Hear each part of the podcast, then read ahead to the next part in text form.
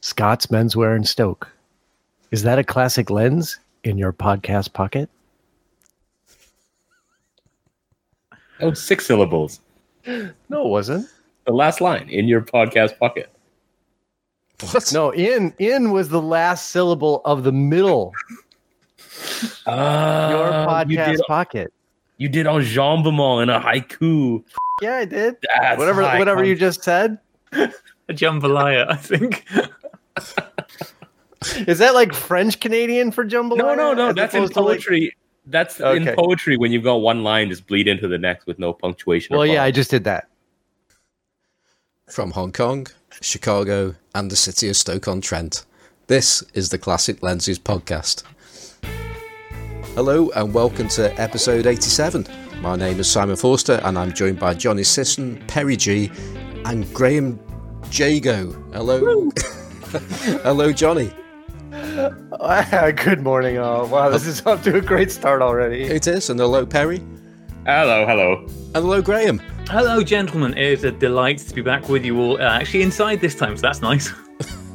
Right. So, um, yes, that was a that was a slightly unusual start to the show. Uh, we we had planned that meticulously for the thirty seconds on the run up to the uh, start of the recording there, and and it can mean nothing else other than this is the episode where we're going to give a Konica Hexanon 40mm 1.8 to the in quotes best haiku uh, that's been sent sent into us, and um, and we have a world-renowned uh, reader and expert on haikus with us, as you would know from about two weeks ago, where Graham helped us launch uh, this this competition. So um, yeah, we're we're quite honoured to have you come in, come back to us, Graham.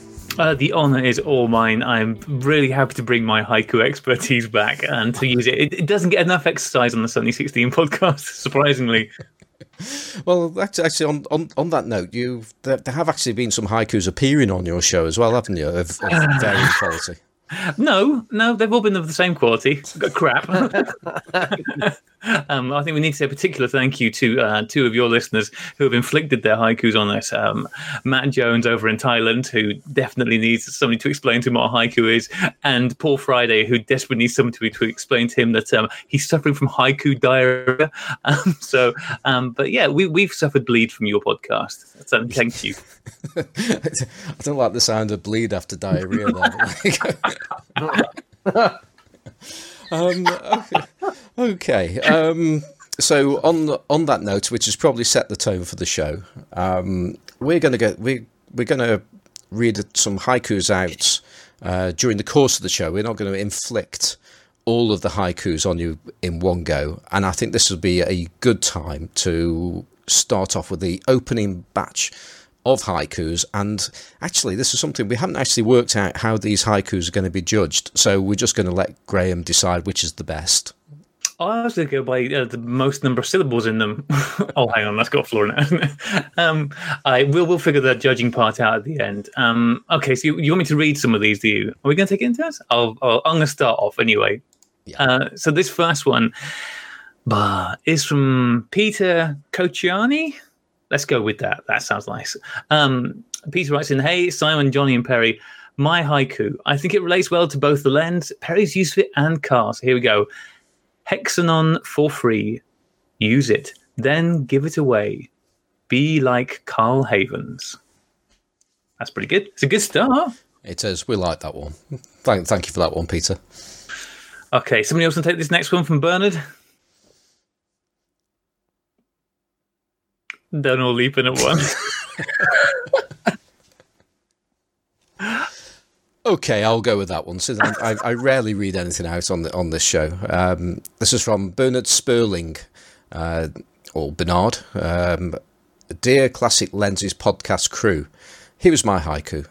Cold break of the day, an old flat Konica sings, beyond the Leica. Toodaloo, Bernard. I also quite like that one. These are, I'm quite impressed with your listeners' haikus. Okay, Perry, I've decided you got nobody's in charge, so I am. Uh, Perry, you get because you've been quiet. You get to read Matt Jones's the aforementioned Matt Jones's haiku. Well, I, I'm sitting here actually as you guys read these out, uh, doing quality control and counting the number of syllables on my fingers. Okay, I Uh, hope you got a lot of so- fingers. So those last two have passed with flying colors. Uh, this next one, I do not believe uh, does. So here we go. From Matt Jones, Johnny Simon and Perry G, Classic Lenses podcast field of view catastrophe, Hamish heart rate cardiac arrest. So you'll notice a couple things here. Number one, uh, the first two lines rhyme, which is not necessary. But most importantly, the format of the haiku is three lines with five, seven, and five syllables, not words. And I do believe, Graham, uh, Matt sent you guys a haiku with exactly the same format, right? Oh yeah, yeah. He's found a style and he's sticking to it, and I admire that. And also, I like the rhyming. It feels very much like beat poetry. I can um, just imagine Mike Myers in um, "So I Married an Axe Murderer" um, saying this poem. I'm, I'm a big fan of it. Go, go. You do you, Matt. You do you. Uh, rules are made to be broken. Exactly, exactly. Okay, Johnny. That means you get to do Andy Clements. Well, I was just going to say, yeah, I've, I've, I'm actually quite impressed with that, and it's uh, it's a it's a good bit of poetic license there. There you go. Vindication. Go on, Johnny. Take Andy's. Uh, sorry, I was muted because you know, a- as I explained before we ever did this episode, I don't do, I don't do these giveaways. So I was gonna just check out for the entire show, but since you, I since Graham, you've asked me to do this, I will, I will go ahead and read this haiku. Whose haiku am I reading? Uh, Andy Clements, please. Andy. I have to find that in the doc here because I don't, I don't have any idea where that haiku is in this list of haikus. It's on the top of the. It's at the bottom of the first page, Johnny. On Well, okay, it's the bottom of the first page. Oh, Andy Clement. oh, that Andy Clements. Yeah. Yeah, that Andy Clement. Oh, yeah, yeah, that Andy Clement. Okay. What lens should I use? Because of that podcast, can't sell any.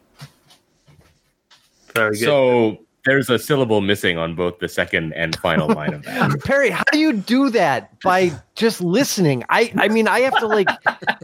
How do you do it by just listening, Perry? Count, counting to seven is not that difficult, guys. Sure, it is. Eh, you have to count to five, and then seven, and then five, all at the same time. Dude, it's so it's so good that you don't live in Asia.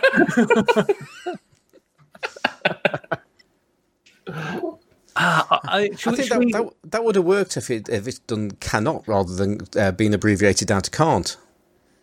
yeah, but there's only six syllables in the second line as well. Well, that's a minor detail. It's a great start to the haiku competition. I'm very excited to be here for this. Yes. Yes. We're uh, all about quantity, not quality here. Yeah. Well, I I think that uh, that's our first uh, batch of um, haiku, and uh, I've actually in, in the chat before we've we've said, we've learnt that the plural of haiku is haiku. So um, thank you for those uh, those haiku. Um, and I think what we'll do, let's do a little bit of a, a catch up, a, a reason, reasonably brief catch up on what people have been uh, up to and uh, how well. Perry's been dodging tear gas and things like that. So let's let's start with you, Perry. How, how's things this week? Uh, not yeah, yeah. Uh, not great. This weekend was carnage. Um, I mean, I don't know. You guys have probably been following the news. There's just oh, so much craziness over the weekend. I've never seen downtown Hong Kong such a ghost town. Like we went out for brunch, brunch yesterday, and there was nobody out in the streets. Then they started tear gassing the few people that were out at like 1 p.m., which I think is a record early. Um, so yeah, it should be fun. Everyone's gearing up for the uh, China National Day celebrations tomorrow, which is a public holiday. So it's okay that we're recording a little bit late. Uh, uh, it's not going to be pretty. And which lenses are you uh, going to take with you to uh, to photograph the uh, what's going to happen tomorrow? Well, I mean, apparently taking pictures with people in them is not kosher. So I don't know what I'm to do. Um, yeah, I don't know.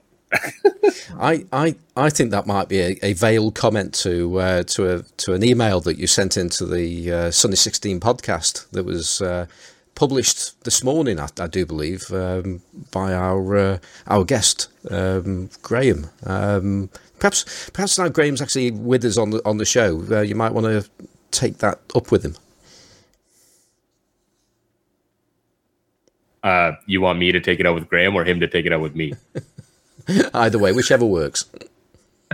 no, no, no. To be fair, Graham, I think listening to that, I was listening to that today um, on my way to work, and to be, I think you got the point I was trying to make, but it, it, it the discussion deviated a little bit because did you guys listen to it?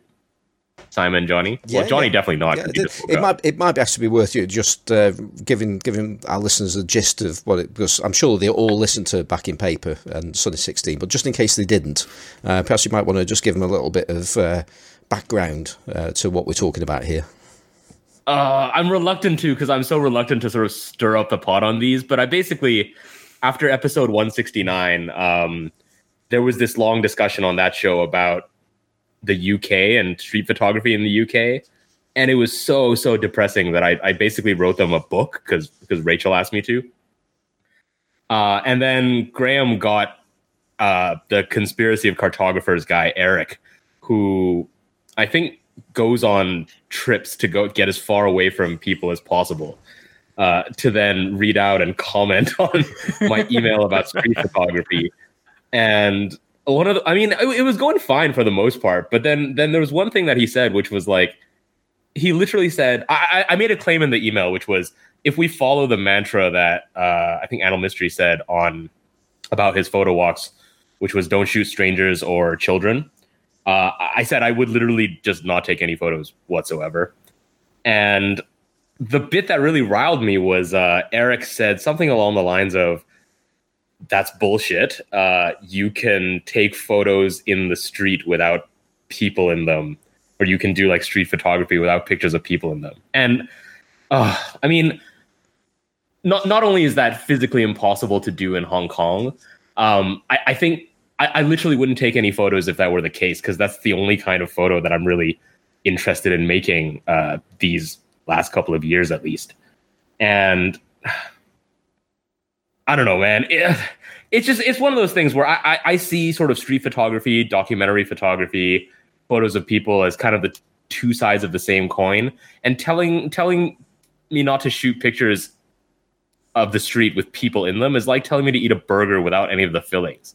Like I don't I don't want to eat plain bread, you know? Like if that's your thing, go for it. People can shoot whatever they want.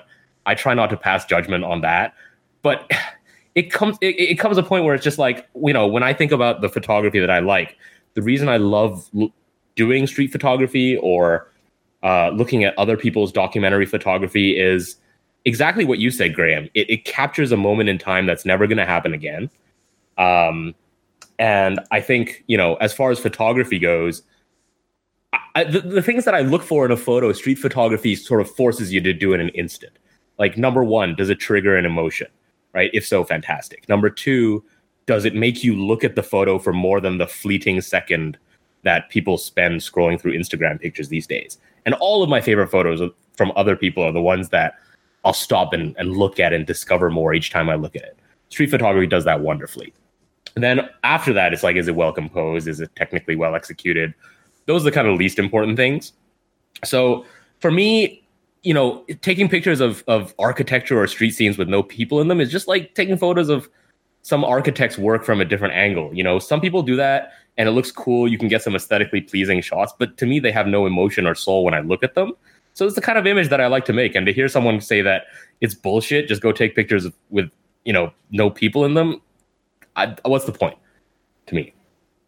I okay. I, I'm going to stick up a little bit. I don't think I don't think he was saying you shouldn't take pictures with people in them. I think what he was disagreeing with was the idea that if you if you couldn't take pictures with people and you wouldn't be able to take any pictures because he he's like saying, well, I manage to all the time. Obviously, he's taking very different photos to you, and I think the thing that originally made you um, so frustrated uh, with regards to um, Anil's the sentiment in Anil's conversation about um, approaching street photography whilst he's out on the photo walk is you have to remember that he's looking at that from the point of view of somebody who is organizing an event that he's bringing people into. And so oh, yeah, totally. so he's being he is sort of being mindful of the well-being and the care of and not wanting something to go wrong on the day. And it's you know and it's a different thing like when he's out there shooting on his own i'm sure he's going to shoot whatever he wants but i think having some basic guidelines in place because to me like let's take the most um uh, Tinder like element, which is shooting children. Because I think that is something that is really divisive. Uh, and to be honest, I think, if, especially if you're organizing to take a group out, I think having as a general rule of actually just don't is probably a fairly smart thing if you're out shooting with a group of people because that is something that can become a very a flashpoint very very quickly. Um, you know, you don't have to search very far through news sites to find instances of people getting targeted, called paedophiles, getting physically assaulted um, for taking pictures of other people's children or pictures which may or may not include other people's children in the frame. So, um, you know, it, there's an element of risk to that, uh, and um, your sort of mileage may vary as you know as you you said on the, the email he said that you know you do use children as part of your composition within you know you'll take pictures of people's children whilst you're out and about. Then that's fine. But it is one of those things that people are very sensitive to. Um, so i can completely understand why anil might not want to bring that to an event where he's having to look after a, a load of people. Um, and then after that i think it's it's whereabouts on the sliding scale you place other people's um, feelings or other people's potential feelings versus your desire to create art. And um, Eric is a very sensitive person towards what he perceives as other people's um, angst. You know, chances are most people don't give two hoots. I think that's the reality. Most people couldn't care less whether they were captured in a quick picture, but um, you know, it's a sliding scale, isn't it? I mean, you're the biggest street shooter uh, out of the three of you guys. I mean, where do you fall on this, Simon? Um, I've been talking about street shooting on a few occasions quite recently, and it's it's something that I I have difficulty in doing. Um, I'm I'm I understand where Eric was coming from, and part part of me is in a in a similar kind of place. But uh, it was interesting just listening to him this this morning. I'm thinking this this this Eric's even. Um, he's got more of an issue than I have, and I've, I do have an issue with uh, with taking photographs of strangers unless I think that they're effectively openly displaying themselves, if you like. So we, we yeah, this is one of the things we talked to a couple of weeks ago. There was a photograph that um, was well, the thought of taking pictures with children in. I'm there thinking, you know, well, that's a that's a that's a dodgy thing to be doing, especially in the UK at the moment. Yet one of the pictures that I did take, I took, and it was a you know, it was a good photograph, and it was a street performer, and it was uh, with a with a family, and there were two children in there, and uh, there, and one of the ch- uh, children was high fiving the street performer, and it was just at the moment where they were actually cl- uh, clapping hands. So really really pleased with the shot, and I didn't give it two thoughts that he was children in the shot. I didn't even I didn't even think about the, the yeah. them being children in the shot until I actually thought about it today, and this is like you know six weeks after the event. Um, so it's it's it's not so much. Uh, the fact that you know don't don't take photos of children or whatever. It's it's more about you know if you think that the people that you're taking are comfortable in in that very open scenario, that that open yeah. scene, then I don't have a problem with this in the slightest. Which clearly I, I didn't in that case. I think I think the whole this whole children thing got blown way out because the original point that Anil made was um, yeah I totally get what you're saying um, what Anil was saying by the way that's not the sort of issue that I had it was that idea of it, it's more of the idea that you can't shoot strangers uh, without being respectful or or that you can't shoot strangers on a street. I mean, I totally get what An- saying from the perspective of organizing a photo walk and liability and stuff. And I think just the inclusion of the word children has has made everyone lose sight of where I'm trying to go with this. The discussion that was originally on 169 and then exacerbated far more so by Eric's readout uh, on backing paper was more of I just got the vibe that like there was this feeling that you can't do street photography respectfully when you're shooting strangers at all. And that's just not my attitude or experience of it. You know, like we're not talking about Bruce Gilden going up and flashing people in the face, where I literally, I, I have, I'm very uncomfortable with that style of photography as well. And I know people here that do it, but I think you can do street photography in a very respectful way. Sometimes people are going to get upset, but you know, I shoot people pretty much every single day. And for every hundred people I take a candid photo of, one will get upset and confront me. Others, you know, a lot of them will smile and wave. If not, if if they don't look comfortable, a lot of the times I don't think they're a good subject. If they notice me, I will either have a chat with them or wave at them, and it, it's led to some of the most human experiences. And I think the point that I was trying to make with the email is this undertone of discomfort or suspicion when you're shooting street reflects in your demeanor and that reflects in the images. But the thing that street photography does for me that no other form of photography does is it gives you access to that entire spectrum of the human condition, as I said in that email. Right. Yeah.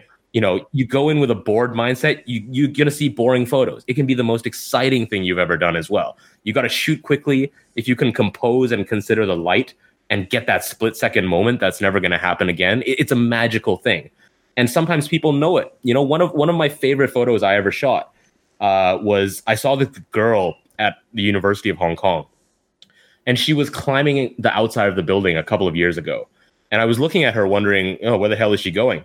And I realized that she climbed, she had climbed uh, to the sort of window, the outer windowsill of a window, sort of three floors up. So I ran up the stairs to see if I could see her from the inside, and uh, yeah, and and I could. So I metered out another window. I framed. I took the shot, and and then she turned at me. She saw me taking a photo, and then she kind of waved at me, and I gave a thumbs up. And it was a really cool moment. But then when I got home and developed that shot, her entire body sort of lined up perfectly with the the the frame of the window, I guess. And it was such a cool moment, both seeing the moment, running to get the shot, my brief interaction with her, knowing that I couldn't shoot it again because she knew I was there and it would it would never be the same moment again to then the anticipation of developing the film which is part of why we all love shooting film right and and but at the same time you know here in Hong Kong right now with all the protests and the violence and the tear gas and the the vandalism going on street photography is an outlet for me to kind of try to capture some of that that desperation of the moment too and it's cathartic to make photos that are not just trying to capture beauty or not just trying to follow sort of rules of photography, but are actually reflective of either how I'm seeing the world and the society I live in, and the the the vibes that that society and its people are giving back to me. And it's yeah. such an enriching experience. And so the entire discussion seemed to be centered around, oh, don't shoot strangers, it's disrespectful. Um, and then yeah, the, the the I think it just including the word children in that whole discussion made everyone latch onto it as an easy target to go after. But I mean, like, I don't go out of my way to shoot children. Who does that? Uh, right? you, well, you included in the email, so your fault. Listen, no, the no, thing is, Anil, Anil mentioned it, right? That's why I oh, included Anil mentioned it. Then you mentioned it again. Anyway, yeah. look, the, the point is, um, and I think this is the final point. Like, so everybody comes to these things with their own baggage. Um, and clearly, street photography is not Eric's thing. Um, but the point that he made at the end, and I think this is the most important thing to take away from it, is like there, there is nothing fundamentally wrong with street photography and with shooting people. But and and and he said this particularly about people like yourself, very like you think about what you're doing and why you're doing it and what you want to make. You're going in there with a lot of thought behind your street photography. You're not just doing the thing of well I want to I, I, want to be a street photographer because being street photography is cool. That's the cool thing to do, and kind of just going around going. Okay, as far as I'm concerned, that just means taking pictures of pe- random people on the street with any partic- without any particular thought as to why you're taking it or actually what it's going to look like. And I think that's the difference. Is is being mindful of what you want to achieve from it and the pictures you want to create and you know the the experience that you want to have doing it and not just going out people collecting. Um, and I think, and you know, as you said, if you go out into it with the right frame of mind, you're going to have better interactions. But I, I remember the the recent incident where I think it was in I can't remember where it was, some state fair or something, when the photographer got yelled at for taking pictures of a family and stuff, and um, and you know, you know, called paedophile and all sorts of names that, and it was completely uncalled for, and he had every right to be there and all of that. But the thing is, I looked at his pictures, and I was like, these are just pictures of people out and about. Like, there's there's nothing. There's no value, particularly to these pictures, other than oh, it's a collection of people's faces out and about. And I can, you know, I think that's the problem is that sometimes that can bring it down a bit. But um, but that's that's just that's bad street photography. Yeah. Right. And and I it it it is something that I noticed. You know, I I, I get it. It involves people. Um, people have concerns, right? I, I think there's a difference between going out and shooting in a way that's deliberately trying to either provoke people or or just sort of snipe their portrait for some weird reason. But at the same time, you know, people enjoy and go out and take pictures of random crap and make terrible photos of stuff that's not people. And it, it seems like street photography is held to a standard that you know, like I, I, totally get people who don't either don't understand street photography or don't like it or don't appreciate the aesthetic. Like that's totally fine. Um, but you know, it if someone is taking random snaps of people on the street and they're not using them for nefarious purposes, it, that person's a bad street photographer, right? But why why vilify them for that? Oh yeah, no, I completely agree. But the thing is, I think the reason that street photography has to be held to a slightly higher standard is because your actions can cause other people distress, justifiably sure. or not. It doesn't matter. Like you, like so can taking a picture of someone's car. Yeah, absolutely. And like I said, we, we mentioned this on the show, like I was trying to take a picture of somebody's house, and that person came out livid at us, and like it was completely unreasonable on the one hand, but at the end of the day, it doesn't matter because that person was real pissed off with us. It's like, okay, sorry, we'll leave. Um, but obviously, you, are far more likely to have there's a higher risk of that kind of interaction because you're dealing with people, buildings sure. rarely. So I, I, you know, I think it's just one of those things. You just got to be mindful of it, haven't you? Yeah, yeah, no, that that's definitely true. That's definitely true. And I think you know, there's a lot to be said about going in with it with the right kinds of intentions, as you say. And and I'm not you know, I'm not going after Eric for personally attacking me. I don't think he did that at all. And I think he was very fair. I just think that in the two discussions on both episodes, the underlying attitude towards street photography is just so at odds with the way that I view the activity that it makes me sad, you know? Mm, yeah. Yeah. Uh, yeah, I, I, can completely see that. I can completely see that. Because um, if you look at, I, I, don't know. Yeah, I mean, if you look at the photos, sorry, I mean, I, this this is why I didn't want to bring this up because and, and Perry's final thoughts on this subject are no, because I mean, if you look at the people who share street photographs in, well, I don't know about a group of like photography with classic lenses because there's just millions of different photos in there. But certainly, if you look at like Johnny street photography, I think, I think if you look at my street photography, it doesn't come across as disrespectful, right? Hmm. No, absolutely no, no. I don't disagree with that at all. And you know, I mean, that's the whole thing. Is like it's this whole thing started because I think you were um, upset because nobody ever said, "Oh, it is fundamentally, you know, t- going out and shooting strangers is a problematic thing."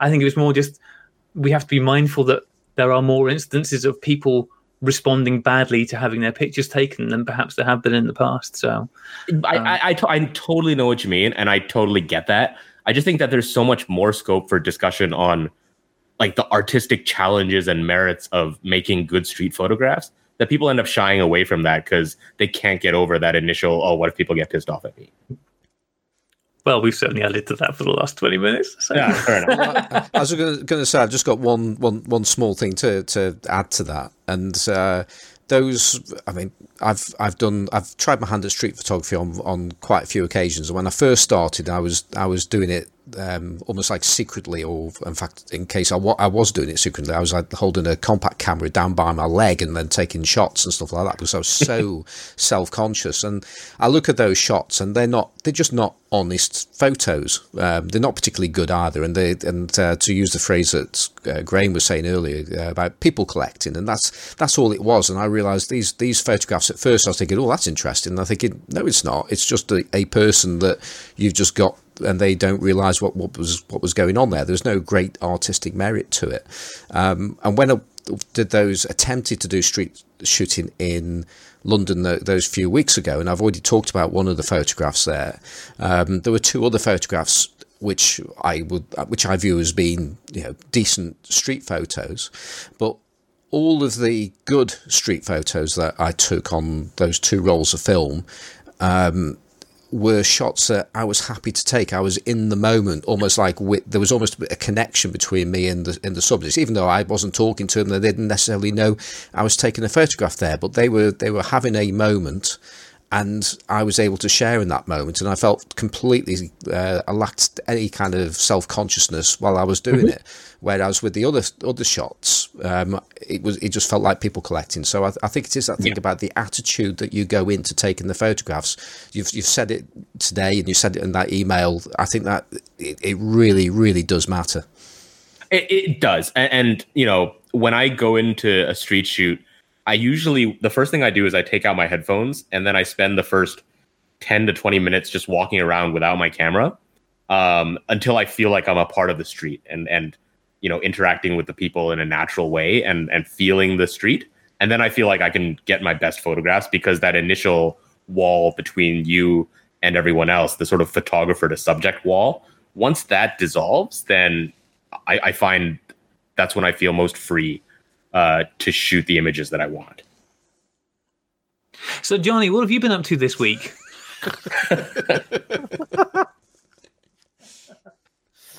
Uh, uh, uh, wow. Um, n- not much compared to you guys, apparently.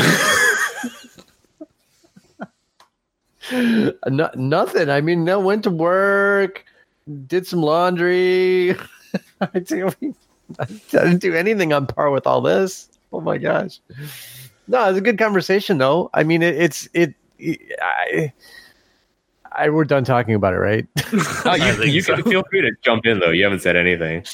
No, I've I mean, been I just I don't even think about it anymore. I mean, you know what? I just don't take pictures of kids. I just don't ever. I just I just completely and utterly have no it's like homeless people. I completely and utterly have no interest in taking pictures of them. Um so I and I and I actually understand why people are sensitive about it. And this isn't 1960 and I it's just a different era and I I I just do not take pictures of of children. I take pictures of people, but not them and not their kids and not them and their kids. And that's that's all I that's all I got on that. it's just it's really simple. I just don't even think about it. You know, what I think it'd be nice now. I think Some we need to cheer us. I need some haikus to cheer us up. please, yeah. Is there one about kids and street photography in there we read?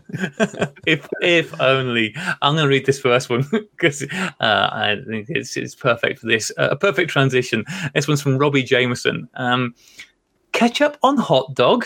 Packets now cost 15 cents. Tasteless savages.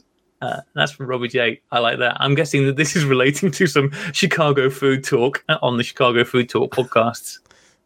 It, it certainly is. It goes back to Mike Novak and uh, and possibly my insistence that uh, ketchup is actually the best thing to put on a hot dog, which apparently I'm wrong. If I'm if I was in Chicago, I'd be very wrong on that.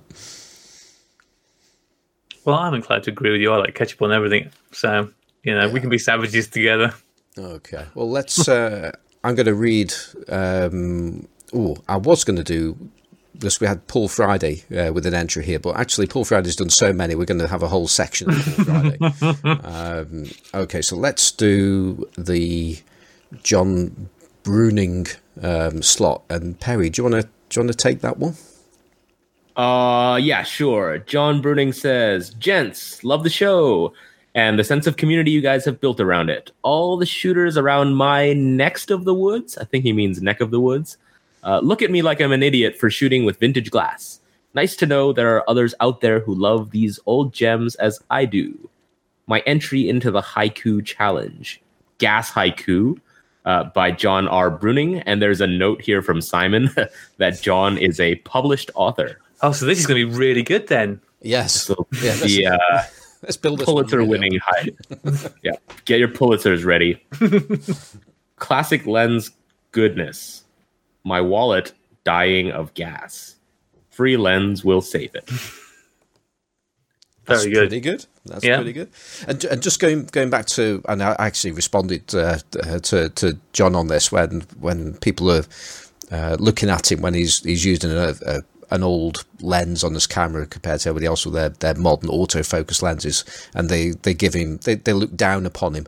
And uh, I, I when I find myself in those situations, I look down upon them Uh, so I think myself, you just need all all the, the better optics and the autofocus just to take a shot. So uh, yeah, I, I, I go in there with a feeling of superiority when I see people like that.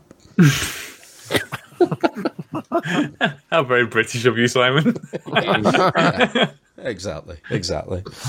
Um, You know the crazy thing on that is um, when I'm out and about shooting these days, I see more people with either old film cameras or uh, digital cameras with old lenses uh, adapted to them than I think I see people with digital cameras. At least for the type of shooting that I do. are you just are you just blocking out other people then? Because um, that, that that can't be the case. Maybe. I mean, I see a lot of people with Fuji's running around, and I ignore anyone with a long lens because I, I just assume they're birding, like doing some urban birding or something. No, but the areas that I like to go shoot on a day to day basis, uh, I'm just constantly walking past and running into people with with like Leicas, Sony's with adapted lenses. It's super cool. Yeah, you know, I I can kind of back that up a little bit. It, um, uh, that that's kind of my experience in uh, downtown Chicago too. I mean, part of that is because there's like 12 colleges who have campuses downtown, so it's a lot of it's a lot of kids running around with cameras. But um, yeah, I it's actually, I mean, you see the people with DSLRs, but I see a lot of you know film cameras or digitals with uh, old lenses on them as well. It's uh, kind of kind of crazy, but yeah. Yeah, I mean, certainly among the sort of street photography crowd, I see loads of like Olympus, Minoltas, Nikons, rangefinders. Canonets are super popular. Um, I, I saw a guy the other day. I was out shooting, uh, and a dude walked past me. I was holding, I think my my X Pan, and he was holding uh, Mamiya C330, and we just walked past each other, shooting the same kind of scene, and just had this knowing, you know, look of acknowledgement. Did you not high five him? No, he was holding. We were both holding our cameras. Missed opportunity. Yeah. Well, let's let's do the next one. I'll I'll take this one. This is from Eric Sluice, uh, friend of the show. Um, time froze an instant. Light taken by silver grain, kept in dark chambers. And in Eric's case, that's a catacomb under under his house, where he keeps all his expired film. Don't we all? Yes, yes. I'm gonna, Johnny, I'm going to keep making you read these damn things. Can you read this one from Steve? Uh, where are we? it's the oh, you'll find it's the one after Oh wait, Eric's. Steve. Steve knew, Yeah. right? Yes. Okay.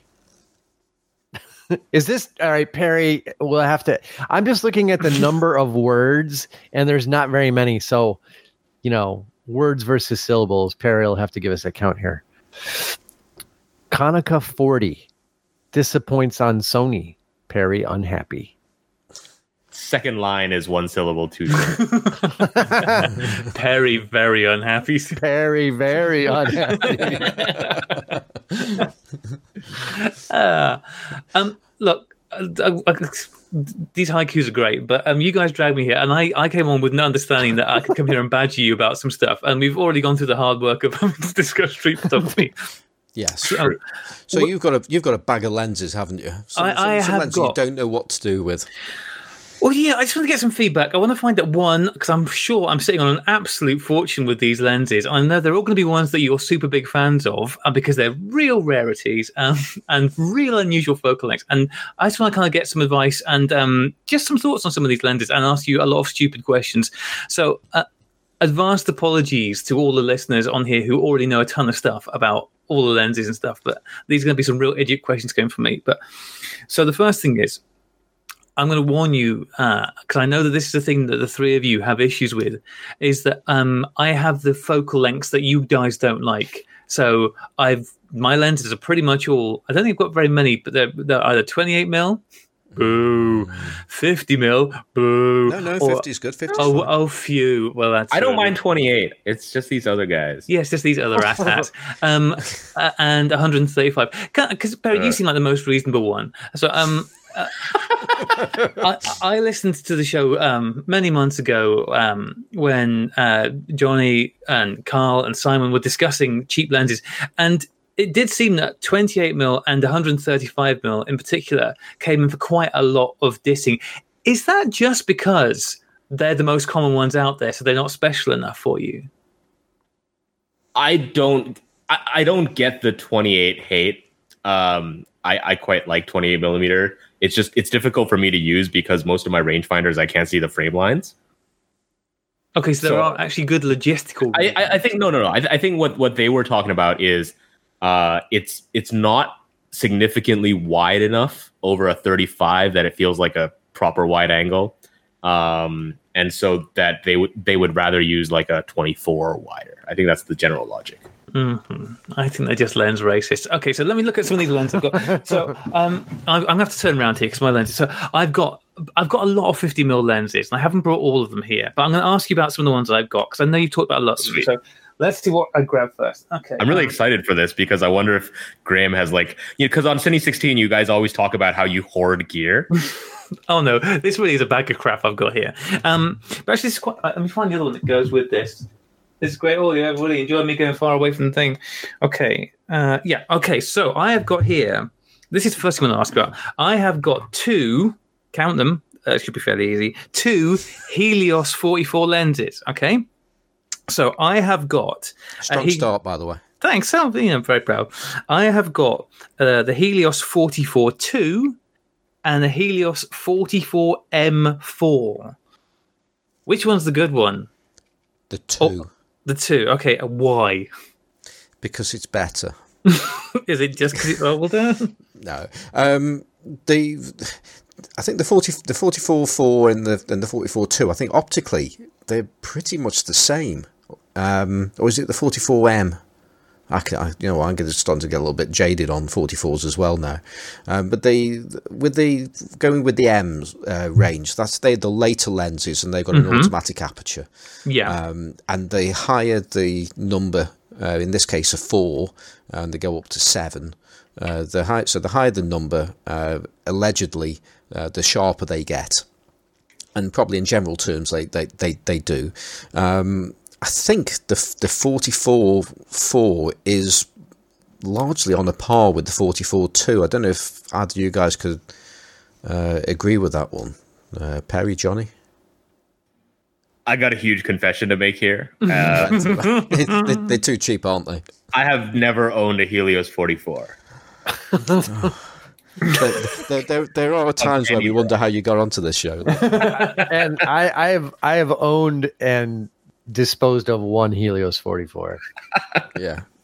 Okay, so I, I'll field this one. Um, yeah. Okay, so I think I think the I got a sneaky feeling the four is either very similar or the same as the uh, as the as the forty four two. It might be slightly sharper, but I mean we, we're splitting hairs. We're talking about pixel peeping when when we're talking about sharpness, and these things tend to show up perhaps a little bit more if you're doing you know sub macro work and you're you're trying to do something with with particular sharpness, but really for me the point of the the 44 is the character of the lens. It's a it's a biotar design. It it it, uh, it does interesting things at the, the edges of the picture especially if you're using it on a on a larger sensor.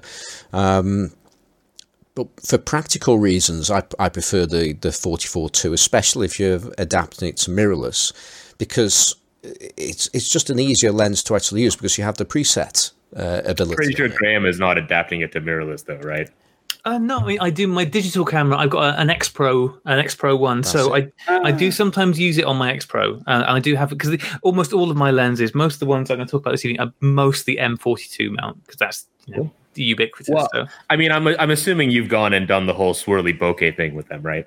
Um, yeah, some of them, yeah, absolutely, absolutely.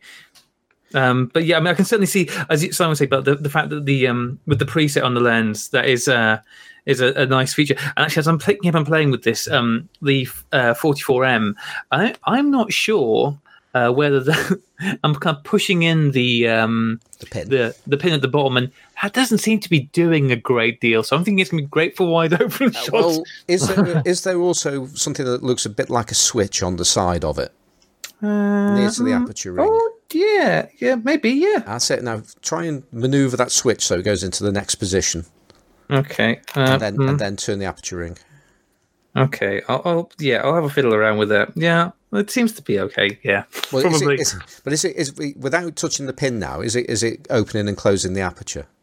Uh, no, it actually doesn't have. Um, no, I was looking at this, uh, and it doesn't seem to have a manual and automatic switch on this one that I can see. I'll have to fiddle around, but no, I think that one might just be um, broken. I think is the technical term. it's, it's to be honest. I thought I thought that was actually one of the ones that does, does actually have a switch on it, an auto manual switch, um, which enables it to to well to whether the aperture will close down with the pin or not.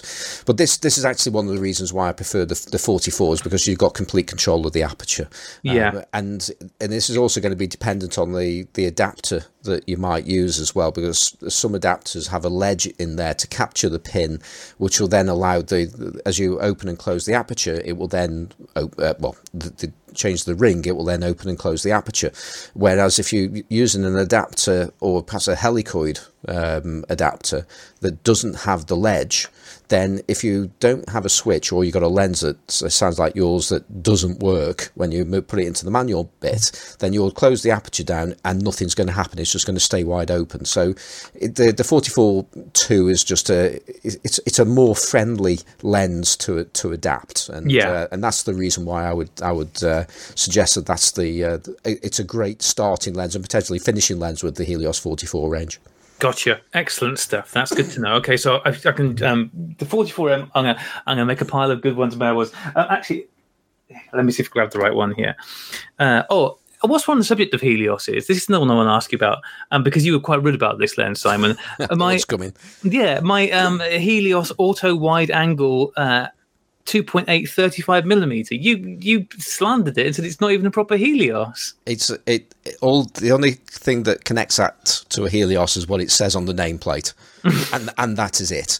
Uh, it's a it's a. I'm, I'm certainly not uh, slagging off Japanese lenses, but it's that is a it's a it's a Japanese lens, and not made in Mother Russia. Um, t- I'm just trying to think if if there is actually well, there certainly isn't a, a Russian made Helios with a uh, there's a, a 35 to 2.8 anyway. That's that's the uh, the thing there. So it's a it's a branded lens um, made as cheaply as possible and uh, um, and just just using using that brand. it seems bizarre to me that people are uh, like a Japanese lens manufacturer is choosing to buy and use a Russian lens name as a that seems quite ass backwards. I, I think it's almost certainly going to be something that was probably aimed at the British market because um, and and it would be an importer and I forget the name actually there was actually a specific importer uh, that was bringing the, the, the stuff in from Russia and they it wouldn't surprise me if they were the people behind that lens because they wanted to get a a, 30, a, cheap 35 millimeter uh, lens on the M42 screw mount for for the Zenit cameras that they were bring bringing over. So it was. I mean, at the end of the day, Zenits were, were very very popular in the UK because they were cheap. And let's face it, if you got a good lens and you got a Zenit camera that actually worked well, it was pretty much as good as anything. Uh, because I mean, you know, a, a camera is a camera. You know, it's a it's a light box and a lens, and if, as long as all the things actually work properly, which in many cases with a Zenit or a, a Helios lens might not, uh, but if you actually go on the works, then you it's not hard to find people that used to have those cameras and used to swear by them and, and really, really like them rather than swear at them. Well, I feel sorry for those people. Okay, I've got some more M42 mount 50 mils here because you can kind of. I, so you said that the design in the uh, Helios is a Biotar design. Is that a fairly common design for sort of cheap and cheerful 50 mils? No. Okay, all right. Uh, yes, well, yes and no, right? It's it's a traditional double Gauss, um, which is a symmetrical design that you see in a lot of 50 millimeter lenses. But the Biotar variation, the rear, I, Graham, Graham's probably sitting there going, "I don't give a shit about this." um, but the the rear group is uh, it's like smaller than the front group, hmm and um, so that sort of signature look that you get, where it's quite sharp, um, it's got quite nice contrast, but then it has a bit of that th- those edge aberrations. Uh, that's quite typical of a Biotar signature. Okay, so you can, I've got a couple more here. You can tell me if these are because they're quite different size lenses. So I, um, and I know that these are both ones that you've talked about on the show before. So the first one I got here is my um, Fujinon uh, 55 mm 2.2 lens, and I really like this because this is a real dinky little lens. Um, is this one any good? That lens is wild. I have that lens and I love it. Yeah, that's the one that Johnny wanted to add to the cheap lens challenge. And Yeah, I, I I, would would be- I would much prefer to use that lens over the Helios oh, totally. any anytime. Yeah. So okay, a- so ex- yeah, explain to me why this one is better than that one. it's a four element, right? Yeah, I- yeah. I think it. Well, yes, But it's, it's, not a essentially a, Tessar.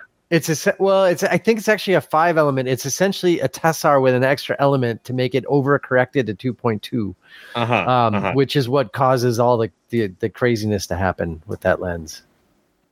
So it's a, Yeah. it's a, it's like a weird hybrid five element tessar.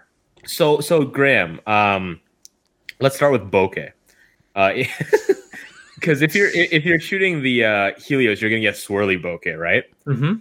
Um, if you shoot the Fuji 55 2.2, you're gonna get sort of crazy looking soap bubble bokeh. Not Okay. not quite as clean as the uh, like the Trioplan, um, but but it's fairly wild, but not swirly. So it's got Yeah. a very unique look. Stuff glows with this lens in places where it shouldn't glow. That's sort of the way that I, de- I describe pictures I see with it. Okay, I'm with you. And so, because I mean, this is the thing. Like when I'm looking at lenses, it feels like sometimes like the, the shorthand is well, the faster it is, the better it is. But clearly, this one, this is not faster. This is if anything slower. Um, but the just the design, the way it's been built, um, means it. Dude. Faster is not better. That's marketing, man. yeah. you just got to try the Canon Dream Lens to put that put that idea to bed. Okay. Okay, that's cool. So okay, so that's one I definitely should be using more than my um. Oh yeah, Okay, that's good. to try know. it. Try it with uh, try with backlit subjects. Okay, and that's when the, the, it'll pick up the glow when I try it with that. Yeah, Yeah, and I I was got, got to say though, you know, don't don't feel bad if it doesn't do it for you because I'd I'd take the Helios over that every time. So I've I've just never I've never got on with that lens. I've you know uh, jo- Johnny and Perrier talk good things about it, and I've seen some really interesting pictures with it. But whenever I've used it, it's just ugh, no, nothing's ever really happened to it. I don't particularly like the feel of it either. You know, it's uh, you know I, I like the all metal feel of the of that Helios forty four two um, any day. Wait, so. wait, Simon, would you rather take flower photos with a Helios 44 uh, over a Fuji 55 2.2? Yeah, I'd, I'd pretty much take any photograph with a with a Helios over that Fuji. Oh, interesting. Interesting. Because I think I would pick the Helios for portraits and pictures of people and stuff. Um, but for pretty much every anything else, uh, I think the Fuji looks cooler. Well, there you go. Okay, Difference of good to know. Um, whilst we're, actually, before I forget about it, whilst we're on the subject of Fuji stuff, because one of the lens types that like never really gets talked about because I don't think the cameras were terribly popular, um, uh, the um, Fuji AX mount stuff. AX, FX, whatever that something Yeah. X. Um, so like I've got a um, 50 mm 1.6 on that camera. Um, have you have any of you guys mucked around with that at all? Because I'm guessing it's not terribly popular It's- or common. It's it's not a. I've, I've just just quickly because I can say something on this one, uh, guys. Have you have have you used this lens? No. Johnny? No. No. Perry? Uh, uh, Johnny? Nope. Yeah, it's uh, it's a, it's a it's a really really good lens. Um, there there were actually it's it's the second version as well because there was uh, initially it was a 55 um, 1.6 and I say initially it was it's a it's a different lens, but the I've I've used the I've got more experience with the 55, and that's a lens I actually really, really like.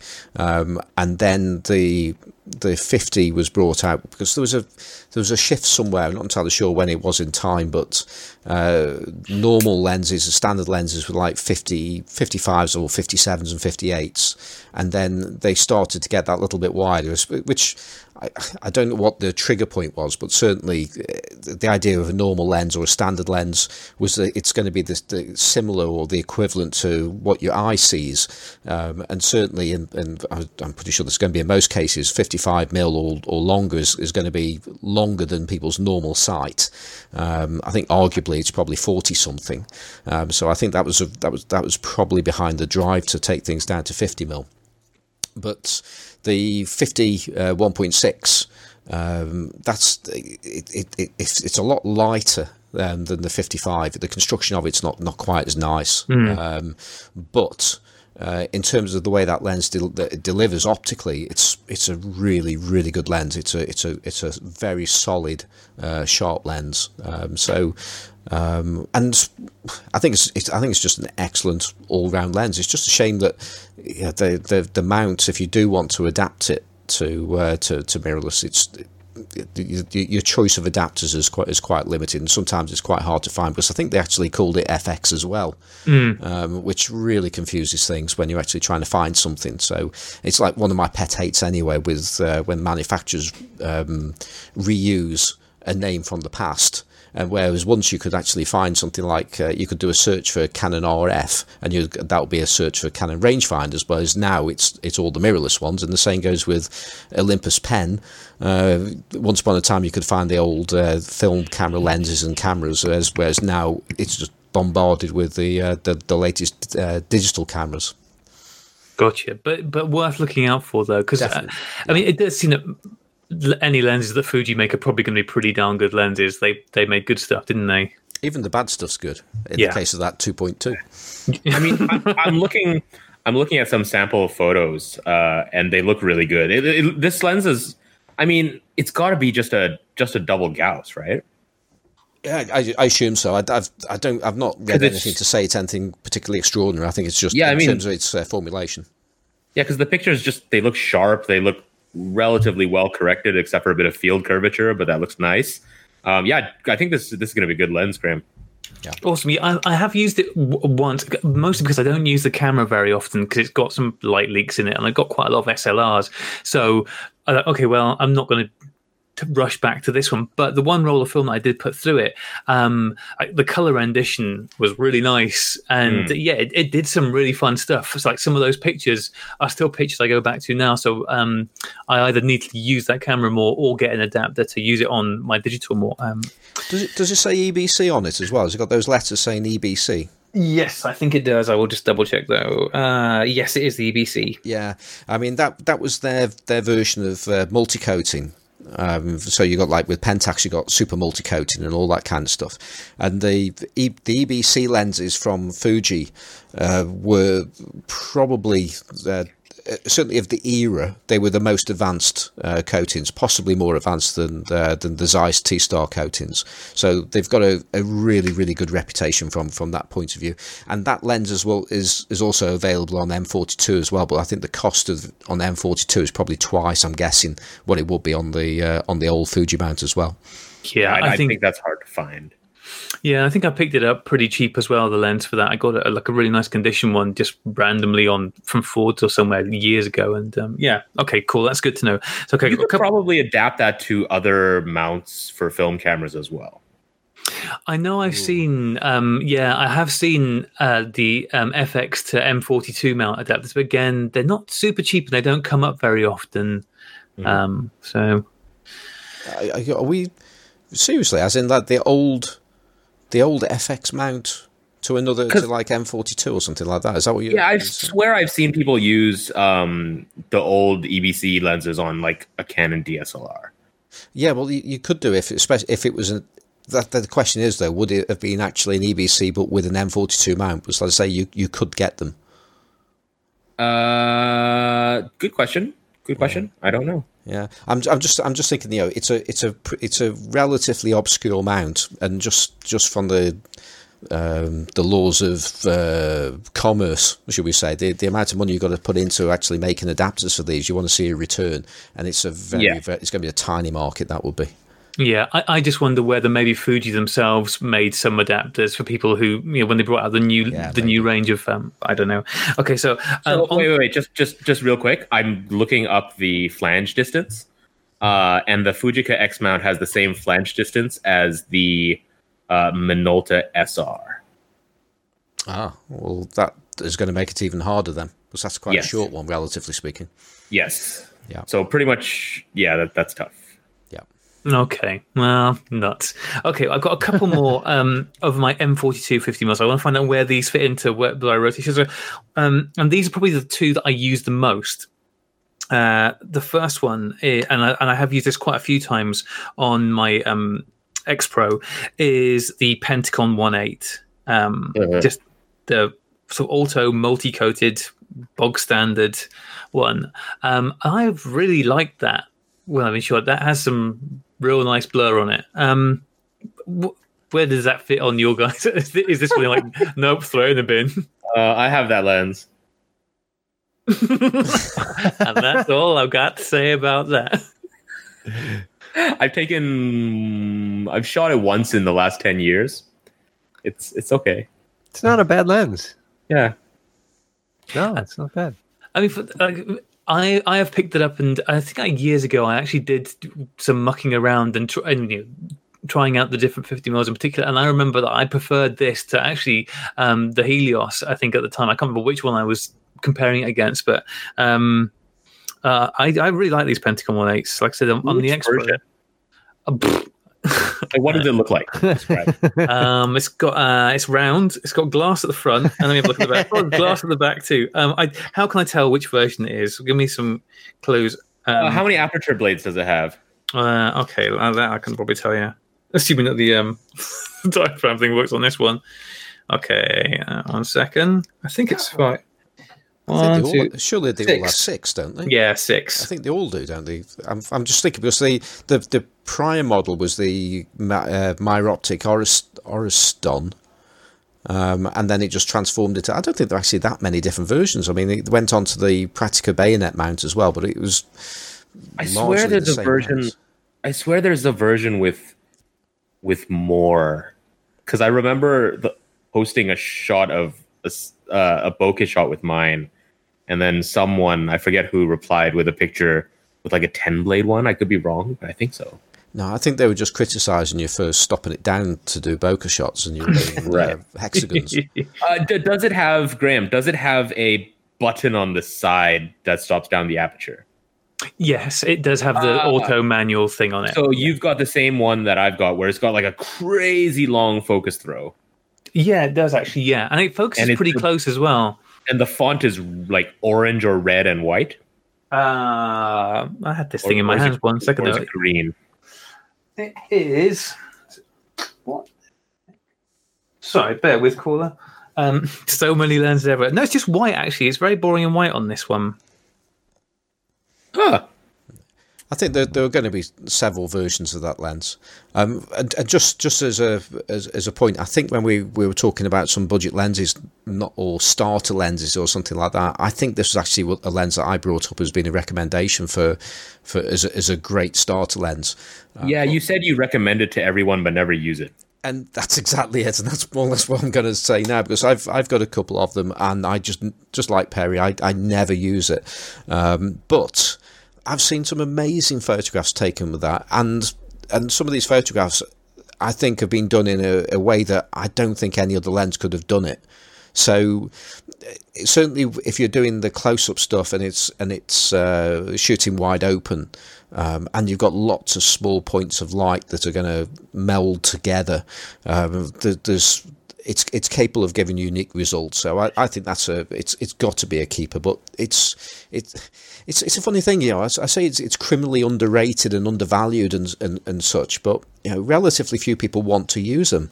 Um, and I don't really know why I don't want to use mine, or it's just a case of I've just got many nicer lenses. But uh, I think you- if you if you persevere with it and you get to know the character of it, I think you could you could really get some very interesting shots out of it. Yeah, okay, that's good to know. So I've got um, just a couple more quick ones here, and then I'll move on to other ones. So um, this is, although it is the most battered, knackered lens I've got, in some ways it's kind of, and then the, the focusing is also a bit loose in it.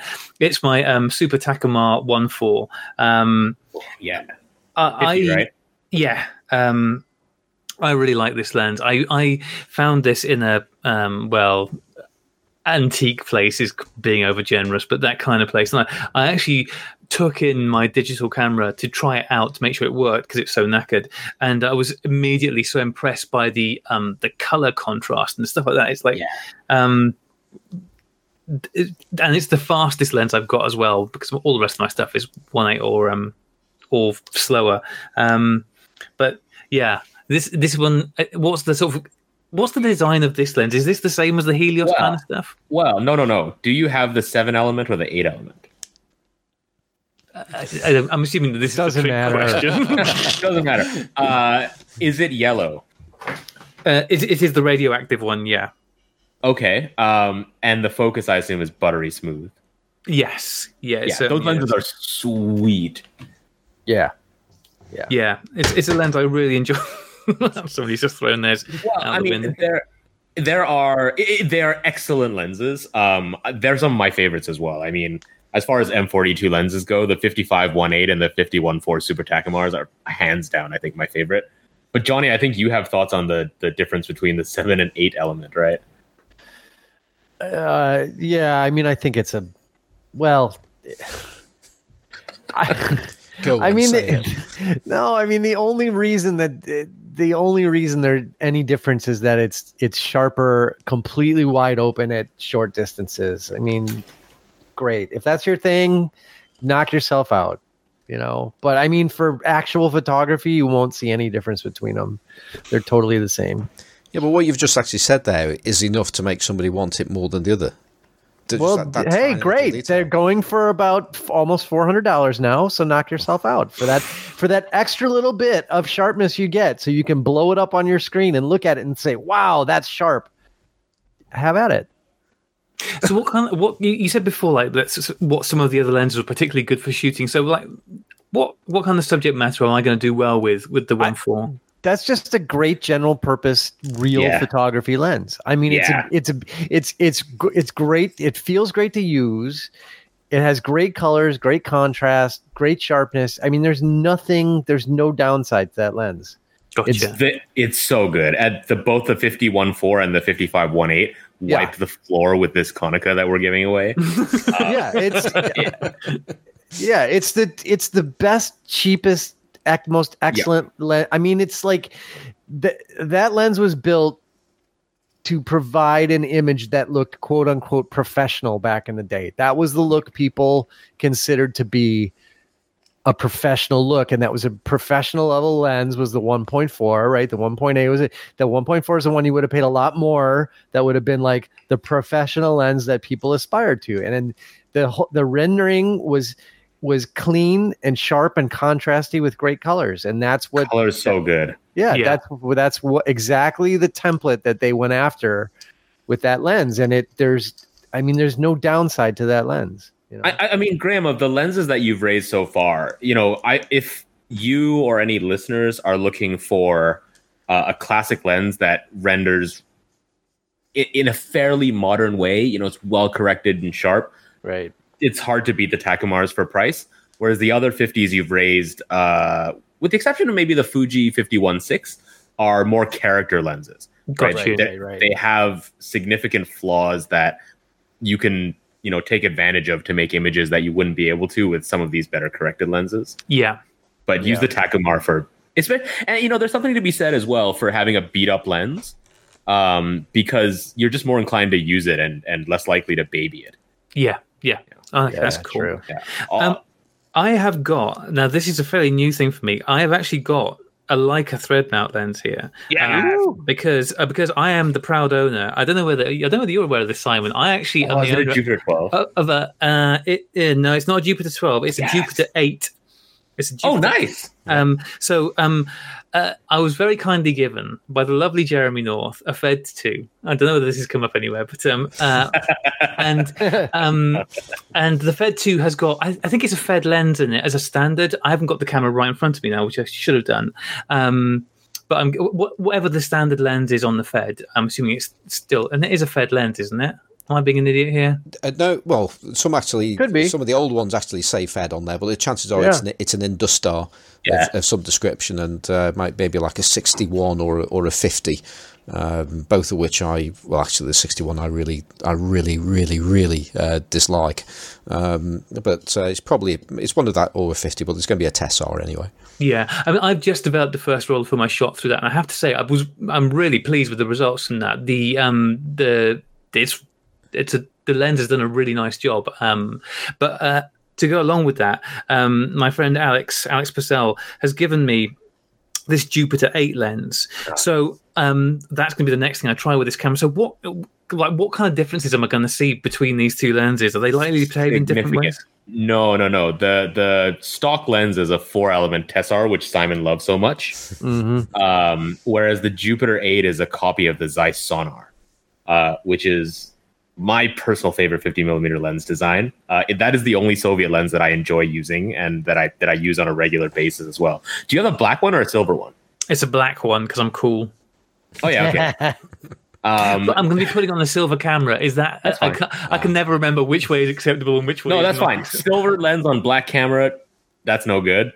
Black lens on silver camera, that's totally fine. Oh, phew! Uh, what a relief. the, the this lens, yeah, the Sonnar, it- it's got an interesting history because, um, I mean, we've talked about it loads on the podcast, but essentially, it was a design from just before the era when lens coatings became a, a, a widely available thing. And so the way that the lens is designed helps boost contrast without needing uh, to use the the ultra modern coatings. So Mhm. you are going to get a lot of interesting results of this design. It's going to be fairly soft, wide open, um, and as you stop it down, it it sort of transforms into another lens. So wide open versus stop down, one stop. it- It's going to have kind of two different looks. The bokeh is going to be better controlled as you stop down. Uh, the, the sort of 3D poppy rendering you'll get out of a Jupiter 8 is very, very nice. Um, I this is a lens I would use almost exclusively for people and portraits. Okay, great. That's good to know. I'm looking forward to trying that one out. Seeing as you just expressed so much love for Soviet stuff, I've got a couple more Soviet lenses here. We're going to move on now. So, um, let me grab this thing. I think this was made out of an artillery shell. So um, we're looking at 135 mil now. Um, everyone's favorite format and your favorite. So this is um, I don't know how to say this. Uh, Tair Tair Tair. Oh. Uh, the 11A. I think this thing has. Um, I think it has all of the aperture blades. Yeah, all the aperture blades. Yes. Yeah, it it weighs um a lot. It's pretty huge. I mean, it, the, the the sturdiness of it is kind of impressive. Um. uh, okay, I'm gonna actually let's talk about the two of these at once because I've got two lenses that are. Where's the other one? So the other one I've got is um, equally heavy but not quite as big and bulky, and this is the. Mm, I don't know what that word is because it's written in Cyrillic. Um, but um, Let's, so the, let's say let's say Jupiter. let's say Jupiter. Okay, um, so the lens is, and it's so these are both uh, got the moniker 11A. So the let's say the Jupiter 11A. So this is the um, f4 135, and the Tair is the 2.8 um, Yeah. 135. Um, they're both pretty heavy. They're both made of just cast iron by the feel of it. Um, but the Jupiter is quite a lot smaller, um, and also uh, the Jupiter doesn't have um, the preset selector. Is that did, what did you decide on as the name for these rings in the end? Well, I, I, th- I think we decided not to talk about them ever again. um, but uh, but it, it, uh, the that Jupiter does have a preset. Um, because on the aperture ring, if you, I'm not sure if you if you pull it down or you lift it up, it's probably on a spring. Oh yeah, look at that. It does. Uh, there you go. um, so that's that's your uh, combined preset and aperture ring. Um, okay. Yeah. So uh, yeah, two really good lenses, um, two really ugly lenses at the same time as well. Um, doing, I'm, I'm going to call the other one the Tear, but I'm sure it's probably the Tyre, but I'm going to say Tear. Um, Tear 11A, um, and that's the second. Well, I say. You can't say things these things definitively because there's so many different versions of, uh, of, of of these lenses. But let's just let's call let's call it the uh, uh, the successor to the Tear. I think it's is it a one three three. I think the original one was a one three three, which is usually a silver lens, and then the later one is the A, and that's and and when you get uh, one of those Soviet lenses with the letter A after them, that means that it's also got a uh, an interchangeable mount on there. I think the T2 mounts, I think. So you can actually unscrew the mount, and you can, if you can find one, which it, it, it it's always strikes me no, nobody ever seems to make them, or you can never actually find these uh, in different um, different mounts. But in theory, you can unscrew it and put it onto a onto a screw a different mount on there and put it onto a different camera. But everyone I've ever seen has been uh, M42.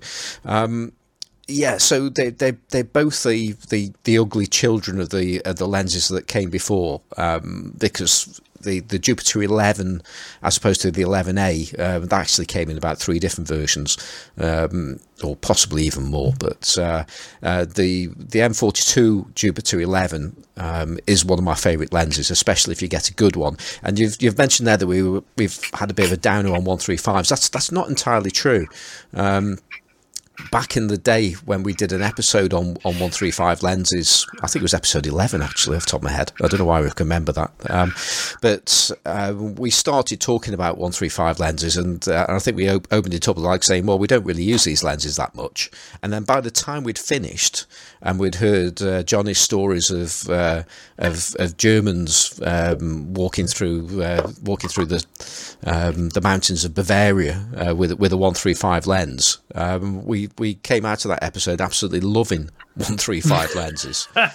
Um, and I've I've got to say, it's as far as I mean, I'm I'm doing more probably do, doing more landscape photography uh, now, whether that be on film or on digital. And 135 is my favourite focal length for landscapes. Um, and whether that be for just like picking out details, or as I've done uh, quite quite recently, I've been stitching uh, shots together uh, to to make a wider scene. But you, if you when you do that, you can just like bring the scenery closer, and then you, you take multiple shots, and you have have greater width at the same time. Mm-hmm. So it's um, you know you're getting you're getting best of both worlds. But the the the, the tear is a lot of people love that lens. It's their their their favorite 135. I've never really got on with it. I've had a few of them, and I always find the colours a little bit muddy compared to the the one that went before it, the 133. Um, I've I've liked almost everything I've ever seen of a 133. Um, whereas the the tear, mm, it's never quite done it for me. And the the 11A. Um, I've heard lots of people saying that optically it's better than the um, than the normal 11, but I've never I've never been drawn to it because it just it just looks so uninviting to use. And it doesn't it doesn't feel particularly interesting to use at the same time. And for me and I think a lot of people that use old lenses the feel of a lens is every bit and sometimes more important than the output. Yeah I mean the, the problem I found with the tear is that um especially using it with the X Pro, uh, that lens is significantly bigger and heavier than the camera is. um, so uh, handling becomes something of an issue just to be able to manage it nicely. Um, so would you say that the Jupiter, if, if I'm going to go out and take some pictures, the Jupiter is probably a good go-to with that? Oh, definitely. It's it's a fantastic lens, and it's uh, it's one of those. I mean, I, I, I, tend to gravitate more towards the, the, the, the faster lenses because I'm not a rangefinder pe- uh, person like uh, Johnny and Perry. I, I like faster lenses, um, whereas I would I would absolutely pick up a, a, a, a Jupiter 11 over the over a tear or another uh, 2.8 lens potentially if I wanted to travel light, and I wouldn't worry about it being that that little bit uh, slower because at the end of the day, 135 you've got a, a, pretty slim depth of field to work with anyway if you do, if you want to isolate yeah. things. So yeah, the only advantage really, well, the main advantage is you just get a brighter um, viewing screen if you're using it on a DSLR uh, with a with with a faster lens. So yeah, I'm big big fan of the uh, the, the Jupiter 11 range, but I prefer the older type. And I would and my my tip for using it on a smaller camera, if you wanted to get a because you know I'm, I'm not recommended the the 11A at all here, um, but the I would say probably the optimum version for to use would be the Contax Kiev version of that lens uh, because it's very light. It looks brilliant in my opinion, or ridiculous depending on your on your viewpoint. Because it's just this this long, slim sil- silver lens, um, and there, there is a. It looks very very similar to the to the LTM version, to the uh, the one for Leica thread mount, um, but it, it's got a significant advantage over that one, and that's that it's got a much closer minimum focus distance, which is just a really useful thing to have. Sometimes it doesn't make any difference, but if you've got a, a long lens and and you can't focus you can't focus on anything that closer than two meters away, it's it's a bit of a handicap at times. So uh, the downside about that that particular um, mount though is it's you've got to use a, a, a an adapter. The chances are that somebody's hacked off a Kiev camera um, back back somewhere in uh, Ukraine or uh, Russia, and some are better than others. Gotcha. Gotcha. And so you're saying that with, like with these one three five lenses, I'm better off taking them out and using them for doing landscape stuff rather than trying to do portrait stuff with them necessarily. Oh, well, that's just that's just me, um, and it's in the case of it also depends on what camera you're using it on there as well. Um, so will it will it be 135 or will it be a crop of 135? But I mean, I've said this in, in the past. I I used to use my Jupiter 11 all of the time when I used to use it as a walkaround lens on Micro Four Thirds. So it was, it was a 270 mil lens effectively, and I used to use it all the time just to walk about and just pick details out.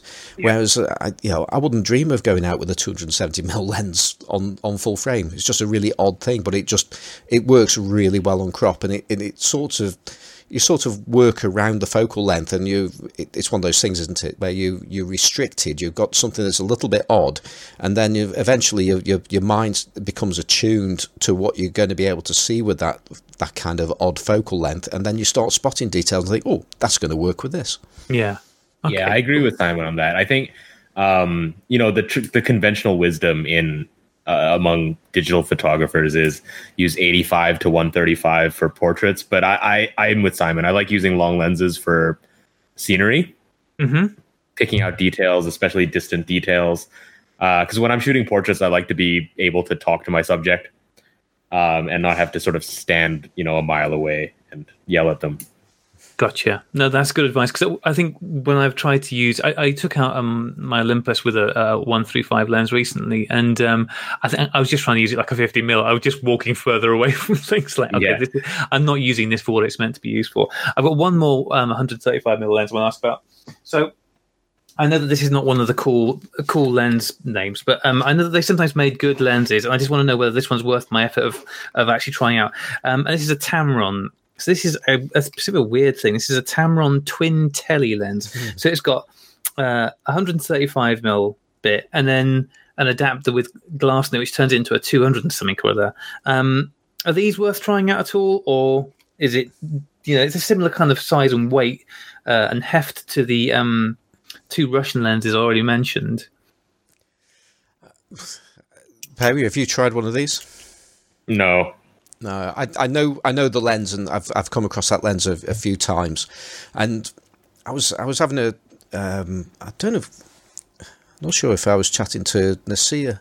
Um, because uh, just just briefly, yeah, yesterday I was at the Wolverhampton Camera Fair, and um, and Nasir Hamed uh, came up and had a, had a, chat with me, and that's somebody I've mentioned Nasir's name, and uh, Graham uh, knows uh, Nasir because uh, I know I know Nasser. I think he's a relation. I, I, not Hussein, not Nasser Hussein, uh, Nasser Hamed, and. Um, and because that's that's a, that's that was who you were with when you uh, got shouted at taking the yeah yeah exactly I blame him entirely yeah well there's just a an, as, as an aside actually that um, I've been talking to this chap um, for about two years, and I only actually realised it was Nasir uh, yesterday when, he, when he mentioned like he'd, he'd commented on Twitter or something that I said, and goes, "What's what's your name?" Because I didn't actually know. I've never known what his name was. He goes, "I'm Nasir Hamed." I thought, you know, it was just absolutely bizarre. It was, you know, this person that I've known, I now know him, and I already, I know already knew him before. So it was a really, really weird uh, event there. But um, and I've completely lost my train of thought now. What was I? What was I about to talk about there? Because there was something relevant. Uh, the Tamron lens was it relevant? Uh, yeah. Um, oh, that was it. Once, once upon a time, I would whatever lens that would come into my possession, that I would be dying to get it onto my camera, and just just to see what it did. Because back in the early days, um, I'll be just like amazed that a a lens would be even capable of taking a photograph that wasn't designed for the camera. This was back when I was doing on things on Micro Four Thirds, you know, and especially things like the old Jupiters. I think they'll just look so ridiculous and amazing at the same time. It just encouraged me to try all these wacky and weird things. You know, so it wouldn't really matter what the lens was. I just want to get it onto my camera and just try it out, just in case it's like some kind of Grail lens that's going to just do something amazing for me. Um, but as I've, you know, i am now professionally involved with uh, with with camera equipment, and I've tried so many lenses in the past, and so many lenses you can almost like predict what that lens is going to be like because you've tried so many similar lenses and you've not heard about this lens uh, saying anything remarkable. Well, that so I, I just don't try everything anymore now, and that's one of those lenses that I've come across on a few times. I'm thinking yeah, it's going to be it's going to be okay. It's going to do pictures. It's probably all right on film. I probably wouldn't shoot slide film with it, mm-hmm. and it's and it's going to be a bit. You know, it's going to be pretty much soft until it's probably stopped down to within an inch of its life um, if yeah. I put it onto digital, and you know, that's that is my take on that lens. Having never used it, I reckon that'll be what it's like. That's good to know. Better to do that than waste the roll of film finding out. Yeah. Um, you can always try and put it onto your Fuji and just you know give it a look Yeah. because you might be you know it, it might be that Grail lens which is actually you know the, it's the next Trioplan that everybody's going to start paying five hundred pounds for. Yeah, that'd be convenient. I've got I a don't couple more. I've got a couple more things I want to ask you about. Um, these are more, you know, I've got, I've got, I've got more lenses, but I think we talked enough about very specific things. But this one is so. Um, uh, Lyndon from Londonian Cameras, who I know you've had on here in the past. Uh, last year, I was down visiting him, collecting some cameras, and he gave me a lens. Very kindly gave me a lens. Um, uh, because it's quite scuffed. I think it, I think it's safe to say that it might not be in um, uh, A1 top mint plus plus It's a plus user. condition. Yeah, um, and it, it is a uh, Nikon um, 105 2.5 um, mil lens. No, f 2.5 105 mil lens that way around, um, and that was fantastic. Except I didn't have a Nikon body. So then, my friend, aforementioned friend Alex, uh, very kindly gave me a Nikon F301 body to use it on. Um, but I'm not sure what's going on with the metering or not metering of this. So I, I was using this last weekend, and uh, I don't know what this lens is doing with regards to the body that it's talking to or not talking to, because no adjustments I make on the aperture is changing the meter reading. Um, uh, is there something that I can do to change that, or do I just have to ignore that? And what's happening? Well, be- I was going to say before Perry says something, I've, uh, we, because we're we're in this Hangouts chat, and uh, you can tell when somebody's muted. Um, and when they've the, where the mic is open, and uh, Johnny's mic has been muted forever now, and uh, Pe- Pe- Perry's mic was uh, was was muted, and as soon as you said uh, Nikon uh, 105 2.5, it went straight off mute, just, No, just no. ready to talk. I was pouring myself a beverage. I didn't want to make noise of Oh, right. liquids. So, so Perry, um, I think I think we've we've got some things that we might want to say on this, but I'll let you let you go Well, first. well, I was going to ask him which version he has. Yeah. Because that would explain the the metering coupling. Okay, well, you're Um, going to need to tell me how I can tell you what version I've got. Yeah, yeah, sure. Uh, is it? Does it have silver bits on it? Uh, yes, it has the Okay. um, uh, has a silver thing um, just in front of the um, aperture reading, and the nose of it is silver. Uh, okay, yeah. So you have the early uh, non AI Sonnar version, which optically is the the good version. I, I have I have three of these lenses. I don't know why, um, but I think Simon can better explain the actual impact on the cameras because uh, I it confuses me every time. Well, I was going to say we, we we do actually. Uh, I, I, I just need to put a disclaimer in there when I said like when you've just said that the Sonnar is the best optical optical version of this lens. Oh, sorry. That's that's our opinion. No, it's the worst one optically, but So I- that makes it the best. yeah, we, we we like it the most because it's a it's a it's a Sonnar variant, and uh, we we we always like Sonnar variants of everything. Um, but I think that I, I really do think we need to actually hand this one over to Johnny because he is a, a world renowned expert and, on on Nikon and loves to talk about Nikon whenever possible. So you know what's really funny about this?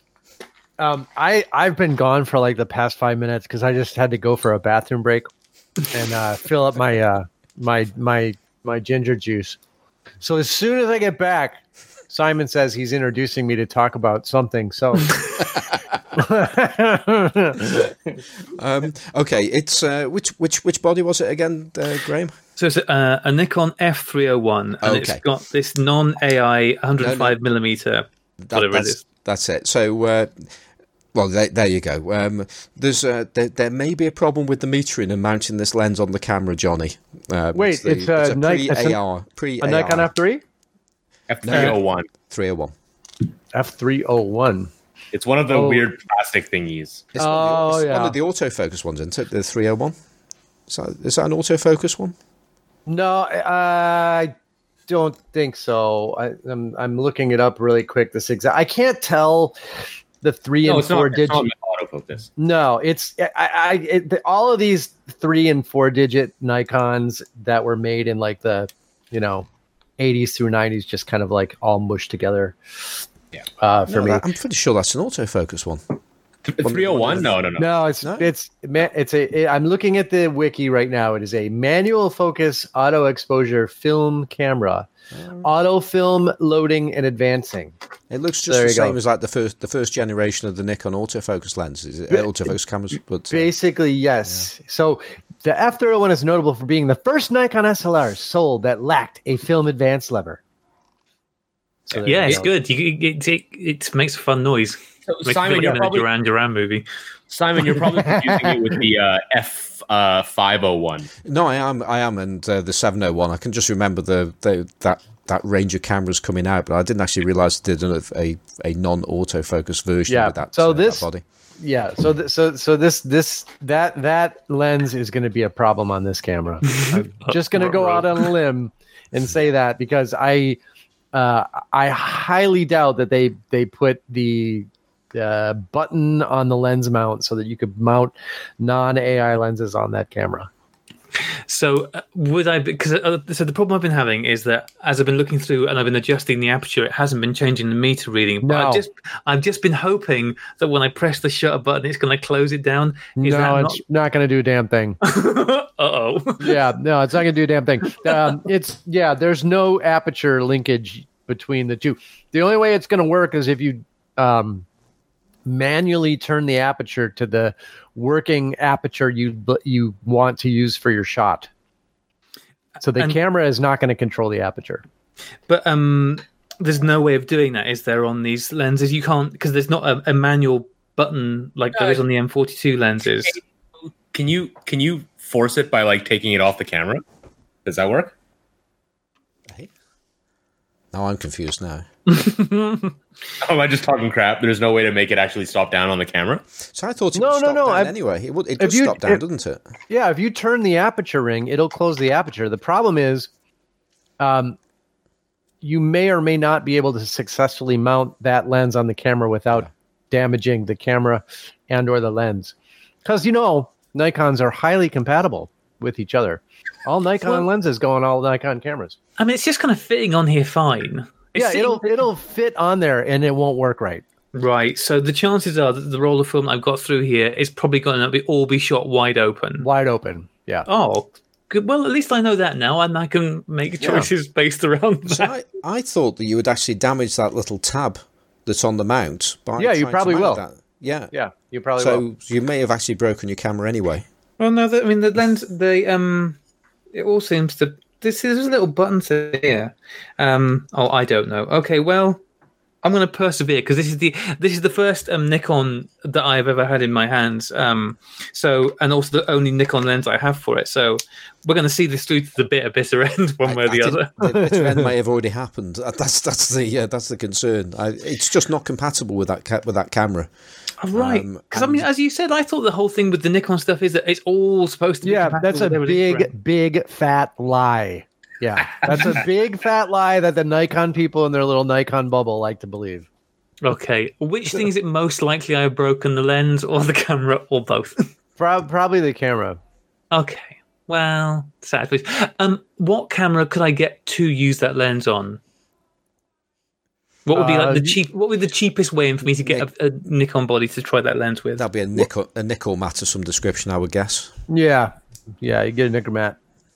Okay, cool, There's loads of those out there. Nobody wants them. cool beans. Am I wrong? Am I wrong? Uh, N- Nikkormat lovers, please write us and tell us how much you love your Nikkormat. Because I can't give the damn things away where I work.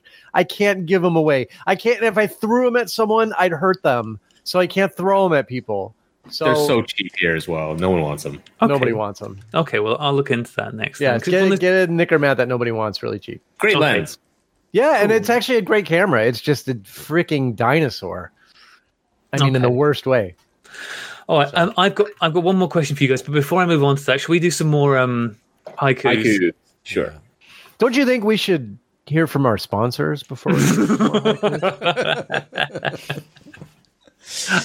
Yeah, yeah. Let's let's let's hear our sponsor's message, uh, uh, Johnny.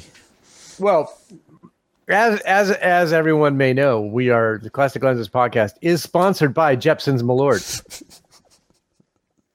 Uh, Jeppson's Malört being, of course, the uh, the uh, the look the the bitter Swedish schnapps liqueur made here in Chicago is a full-bodied flavor with uh, unusual botanical, uh, and its its bitter taste is savored by two-fisted drinkers everywhere. So, um, we want to thank Jeppson's Malört for for sponsoring Classic Lenses podcast.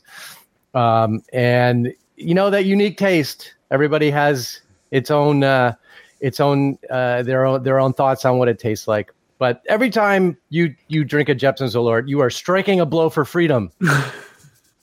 uh, so I, I think you you know have a Jepson's Alert. It tastes like Trump spray tan at an impeachment hearing. This, this is where we do the uh, the, the, the disclaimer. Um, that uh, that that sponsors sponsor's message was not uh, endorsed in any way by Jepson, the Jepson's company. No, not yet. Only a matter of time with that quality. Only a matter of time. Okay, so uh, back onto the haiku. You- I think you should read this email from Albert Strauss, Simon, Oh, because it's, 'cause it's long. It's it's far too long for me, so let, let's uh, let's hand that one back over to uh, our professional uh, reader, uh, Johnny, who's just who's just put the mute on. I just put mute on. I was like, oh, great. Now I don't have to pay attention again. Where are we? Oh, Albert, Albert Strauss. Strauss. Okay, Albert Strauss. Um, uh, I'm going to read. I guess he he wrote a preamble to his haiku. Yes. Yes, yes. Okay, And a so we're postamble. and a postumble, yeah. Okay, so Albert Strauss says, Dear Classic Lenses team, I only knew that a haiku consists of three lines. First, it became a bit clearer after reading about it, but the more you read, the more confused you get. There does not seem to be rules on what a haiku really is. Perry's like losing it over there. Also, the rules regarding the amount of syllables is just a rough recommendation. Some say there has to be a hint of the season slash time in it. Some definitions say that that is not necessary. Some say there has to be a contrast in the meaning of the word. Some say that is not important. Some say it is not allowed to rhyme. Some say that it can rhyme if it fits. After all this confusion, here is my first and probably last haiku. Angles of view, wide, narrow. Make some. I got to start over. Angles of view, wide, narrow. Some make you blue, some might strike you. Is he writing about the police in Hong Kong? Maybe he is. So and then he's then he goes on in the post envelope. He goes on to say, if it helps, here is a bit of interpretation why I have chosen these words. So Perry, you're about to find out. Uh, although I'm not sure if that is the true meaning of haiku really allowed. Uh, the aspect of time, strike, uh, blue strike. Think blue color and Hong Kong. Now you've got a now you've got a link to the show and to our current times of the clash of angles of view slash systems, etc. But it might also mean the feeling of blue as contrast to something that strikes you in a positive or negative way as it evokes feelings. Angles of view could also refer to wide and telly. Uh, now you've got the link to photography and also your discussion regarding perspectives. As a side note, Simon is wrong, Perry is right, but I don't want to open that box again. if that all causes confusion, don't forget that you have asked us to write such a thing as a haiku, so the confusion might be intentional. Best wishes and keep up the great work, Albert. So I really like this one. Uh, he put a lot of thought into it, and even though it's seven four four syllables, um, yeah, so he's broken all the rules. But you know Yeah, what? well, that that might be that might well be part of you know he's clearly knows more about these haikus than any of us by what he's actually just written there. Albert's done his homework. You know, I'm gonna shoot people on the street. He can do a seven four four haiku. You do you. I like this one a lot. Pretty good, pretty good. Well, if if you know if Perry says it's Oh. okay, then it's okay by me. Also, Simon, did you actually end up writing to your own other show about perspective? Um, we, we we did we did touch upon it, um, and and it, it That, yeah, that's the correct sound to make. Let's move on. yes. Um, I'm going to read the next one. This is from Andy Clement again. A second, people love writing these haikus. You know what I think? I think people should just keep sending you haikus because they clearly enjoy it. Just keep sending them into the Classic Lenses podcast. They will Yeah. always read them. That's going to get beep bleeped. um, so okay, here we go. What lens should I use? Because of that podcast, can't sell any. Totally understandable. Yeah, Yeah. Yeah, That's the same one. Actually, that is uh, the same one, isn't it? Why did you put that one? Keep Right reading. Simon. I mean, you, you literally. Put, oh God, I, Well, that's, why I put. That's why I put again on there. and it's still not got the right number of syllables in it. Okay, I'm have another the go. same one. Yeah, exactly the same one. Simon, you're fired. Okay. okay, well, I'm going to read the next one then because it's just nuts to you guys. Um, this is from Sammy Rifat. Rifat? Sorry, Sammy. Um, uh, this one is a new one. Uh, top mint plus plus plus in beautiful condition. Has some tiny dusts. That seems very relevant for you guys. I like tiny dusts. Yeah, that, Nice. that's that's that's certainly one of my favourite phrases that ever came out. Of the show, es- es- especially when Carl would say it. It, Yeah. it just it was just a special way that he would actually say that that phrase. Sometimes you get one remarkable dust. Yeah. Um, we've got a couple more right down the bottom that aren't from Paul Friday, because then we're going to say the Paul Friday monster of haikus. Um, but should we do the last couple that aren't from Paul Friday first? Yeah, yeah, Sure. I'll, yeah. I'll I'll do do the next one. This is from James James Cleveland, who um, listeners. It's all James's fault um, because yeah, we we like the idea of poetry, and then he came up with the idea of doing haiku. So it's uh, it's only fitting that he actually got round to actually writing one for us as well. Because I, I think he did it as a joke, and uh, we we took it we took it took it up. Um, okay, so uh, creamy rendering. Actually, was that meant to be? Oh, no, no, no. There's uh, it's uh, sorry. I, it, it doesn't help being dyslexic, and then I've actually not actually put these on the right line. So uh, let's No, no, no, no, no. He's doing, he's doing on Jean Beaumont. It's all Is good. Carry on. Yeah. okay, that word. um, so I, I still better start again. I'll I'll read it as it's as it's uh, down down here, um, which is probably wrong. Uh, creamy rendering divides all seek, but few find. The, um, the sublime, the sublime Uftar. Simon, Simon, you live in England. Did you never study English literature? Yeah, when you when you read a poem with enjambment, if the if the uh, uh, if the punctuation carries on to the next line, you just keep going and read it as normal. Flow with the haiku. Flow with yeah. that. No matter how many times you say enjambment, none of us are going to know what you're talking about, Perry. Repeating it isn't going to help. Yes. but you you carry on. Okay, uh, Johnny, do you want to take this last one from um, Rakesh Nar? He has two. Oh, there you go. You got two. Wait, we jump. We jump down. Did right we to the bottom. We jump down right to the bottom. Okay, right to right. the bottom. Oh, okay. All right. Uh, can I read this whole whole bit here? Uh, well, there was there was just a an edit, and there's an editor's note in there. Oh, there's an editor's note. That, I that, see. that was it. That was that was there um, for uh, Graham's benefit to um, Right. So he could he could just like come out with words of wisdom as if, oh, that's that's impressive how he knew that. And, uh, but we've uh, we've seemed to have gone away from that. Right. Okay. Um, well, Rikeshnar says a couple of my haiku efforts for the lens challenge. Hopefully, I've not missed the cutoff. Apparently, you've not missed the cutoff Well, because we're about did, to read them. we we did. But seeing that, seeing Oh, okay. Rike- Rikesh is, So you- is, is a bit special for us, isn't he? You Because, did uh, miss the cutoff, but we're going to read them anyway. so we- to go with the haiku, maybe Oh, there's rules, maybe there's not thing. We're just going to. Yeah. yeah. Rikesh has a as a as a buy on this one. Uh, I actually don't know if that will actually know if that means anything to anybody outside of the UK, but uh, the, and that's that um, he he was the person behind the Gear Acquisition Monkeys T-shirt.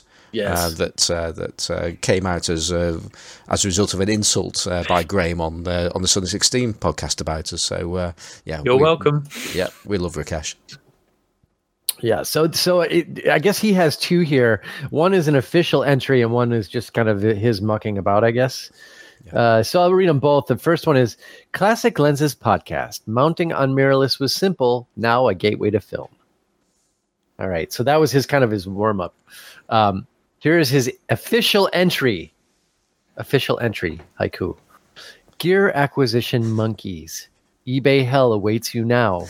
Top mint equals shit. Uh, that's, that's a, a definite contender. Yeah, I it would is. say that's definitely. Uh, seven seven five though. and you didn't even jambalaya it, so you know whatevs. I, I, th- I thought we've now we've now established that if it conforms to the correct terminology, it's now wrong. I think as long as it's got three lines, I'm happy with it. Yeah. And, and as judge, my word is final. Um, before we tackle Paul Paul Friday's um, or some of Paul Friday, we're not reading all of yours, Paul, because holy muckmoly. Um, but I have one last question. Whilst I've got the three of you lens brains on here, I have one last lens related question I would like to ask you. So my um, favored 35 millimeter camera system of choice is the uh, Olympus OM system. Uh, I love my Olympus. I've got an OM1, I've got some OM10s. I really enjoy using them. Um, and I've got the basic lenses. So I've got the 50 mm 1.8. I've got um, the not so great 100, um, 135 mm 3.5 and the 28 2.8. So just like the, a real basic set. Um, but this is the camera system that I most like using. And Yeah. if I'm going to buy a lens again, it's going to be for that system. Um, and I'd like your advice on what would be a good lens to add to those three to give me Oh. something more. Um, the Yeah. one that I've looked at in the past was the 21 mil 35 i think i might Yeah. be misremembering but um you know i it, within reason on the budget I, you know i can't spend super massive amounts of money so it needs to be not the super high end one but i also appreciate that anything beyond those three is not going to be super cheap either so Sure. Yeah. what advice can you give me Well, Wait, I- so the just repeat one more time the three you have because I missed the second one. I got 51.8. I've got the 135 3.5 and the and I've also got an Elicar um three an Elicar 2.8 which I think is just some random um but it's quite nice. Um what focal length is the Elicar? it's a, that's 135 mil as well. Yeah, that's that's a de- that's that's a decent lens. I Oh, really? Believe you know, it, I didn't think I'd ever hear that name again, but um, I've I've tried one of those and uh, it was pretty damn excellent. You might want to just, if you ever feel like um, put them onto your onto your Fuji and just just trying the two against each other. I think you'll be quite surprised about how good that lens is. Yeah, I mean, I did. Sh- I have shot a roll with that one, and I have to say, out the two rolls of film that I've shot with 135 mils, um, I did prefer the stuff from the Elicar. Um, it it had more character to it. Um, the the um, 3.5 Olympus one, it was okay, but it was just. I, it it didn't do anything for me, so okay, that's that's good to know. Um, so yeah, and that, just the 2.8, um, 28 millimeters, just those ones are the only ones I've got so Yeah. far. well, I, I, I, am I the biggest Olympus fan here? Uh, I really like my OM1. Okay. All right. All right. I- so I, Perry, I, you want I like the lenses more than the cameras. Okay. So we're all somewhat on the spectrum of Olympus fandom. You should go first though. I should go first. Yeah, Yes. Okay. Because- all right. All right. Well, so Olympus is my Olympus and Minolta are my two. Well, they're the only two SLR systems I I, I am retaining. Um, I don't really shoot SLRs much anymore, but I keep those because they're excellent. And if I, you know, if I want to use them, I, I still want to have them around. So I'm a, I am also a big Olympus fan, uh, especially the OM2. Um, and I mean, you, yeah, you already have, you know, the 51.8's a great lens. The 28s are nice. So I, I guess my thought would be, well, I- two or three lenses come to mind. Um, certainly the 21 millimeter 3.5 Yeah. is excellent. Um, that would give you a bit of a bit of difference from the 28 millimeter. It's going to be, you know, right? It's going to be noticeably wider. Significantly. Yeah, exactly. The otherwise, I would say the 28, the 24 millimeter 2.8 is really, really a great lens, but it's going to be very similar to your 28. So I, you know, I'd probably say, yeah, go right for the 21. Um, if you want to go crazy, the other one would be, of course, the the 40 millimeter f2. So Ooh, there's a lens. That's I would love to have that lens and and don't have it. So So, so what's so special about that lens? well, it's 40 millimeters, isn't it? oh right, of course, yes. so- sorry, silly me. it's, it's not fifty millimeters, therefore more special. Yeah, this is this being this the the special 40 millimeter giveaway show. Uh, I mean, this is a this lens would be a fine contrast, I think, to the Well, the No, go on, go Perry's on. Perry. Go no, go for it, Perry. Well, I was just gonna say, Gra- Graham requested a relatively budget lens, right? Right, that's why I was saying go crazy. Right, Uh, this is not that's not going to be a budget lens, nor would the 55 millimeter 1.2 be a budget lens. So, but, but, but the I would say the other one you could look at would be a 100 millimeter 2.8. or the Okay. F2. Well, yeah, I. but again, budget. Thinking budget. Yeah, We're just recommending him the most expensive one. I know that none of these lenses are going to be very cheap. Um, so I don't. Uh, So- I don't. I don't know that the the well, yeah the yeah. I mean, all of them are going to be a little on the pricey side. Yeah. I mean, Is there any good reason to look at the? Uh, bear in mind, I've already got the 51.8. Is the 51.4 worth looking at? Is it much of an upgrade, or will I be better off if I really want to get a faster 50 mil, saving up all of the money and getting a 1.2? Well, I, I, we'll take okay, it on this, aren't we? so I have. I I can speak a little bit maybe from experience because I have. I think all of those lenses mentioned. I have the Mhm. 55. Uh, uh, do the 55 or the 50? I have the the 51.2 um and i have the 51.4 and i have the 51.8 and i i think the, the i think the only advantage i would have to look at the lenses again to to, to double check this because i get them confused with my minoltas but um to me the one big advantage of the 51.4 i hope i'm saying this right and i'm not thinking of the minolta um is that when you shoot a 51.8 right it has 1.8 and then the next the next click stop on the aperture is 2.8 right now if you get a 1.4 it is a click stop at f2 and i find that as a usability thing is really nice so Yeah. Uh, to me the one advantage would be the the the clicked f stop at at f2 I because think they- really yeah. yeah really to me f2 is like you know the widest usable aperture on a faster than 1.8 lens right? So the 51.4 i'm not really going to shoot at 1.4 and the f1.2 i'm not going to shoot at 1.2 i'm going to maybe shoot it at 1.4 but i'm probably going to shoot all of them at f2 so to me that's a, just a usability thing. It's nice to have a click stop between what the widest aperture and 2.8 They they also look quite different in the way they render wide open if you have Yes. bokeh, bokeh balls in the background, especially. mm-hmm. um, because the 51.4 OM it does something that not that many other lenses do where I don't know how to describe it like the uh, uh, towards the edges the the hard edge of the bokeh ball yeah. it points towards the center of the frame yes. which then Yes. softens as it fades out. Yes. And, and there are a couple lenses that do that but not too many and it's a pretty cool look Yeah, and Carl famously was like the to me, Carl was the master of the 51.4 OM. Um, of course, he was not the master of finding ones without fungus. He was the master of finding bad ones. So Uh, a, a lot of Olympus lenses seem. I think most of the 50 mil 1.8s I've come across have, have got a bit of fungus in them. Yeah, they they tend to be magnets. Um, and in my understanding of the 51.8 is that the front block is sealed, so it's not like you could get in there and clean it either.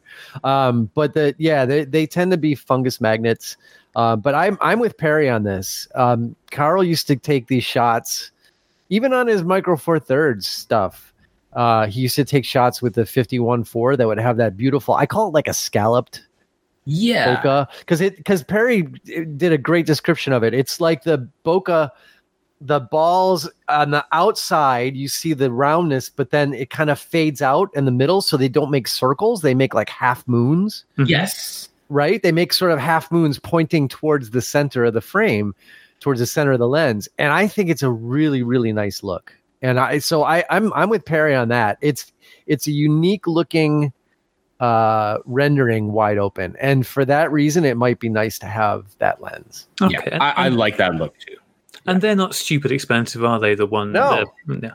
no no There's quite a lot of those out there. Cool. Thank you very much for your uh, help with that because because that is kind of the only thing I that I ever look at. I think it'd be nice to get some more lenses for this system. yeah um, yeah yeah, I was, I was No, going to say, can, can I have a go, please? Uh, all right. and um, I just just uh, talking about the the fifty one point four. Um, actually, just there was just a point then that uh, Johnny made about fungus. It, the fungus is okay if you if it's in the front elements. It's it's when it's at the back of the lens is when it, it disaster strikes. Because getting getting the, the rear elements is an absolute nightmare on those things, whether it be the one one eight or the one four.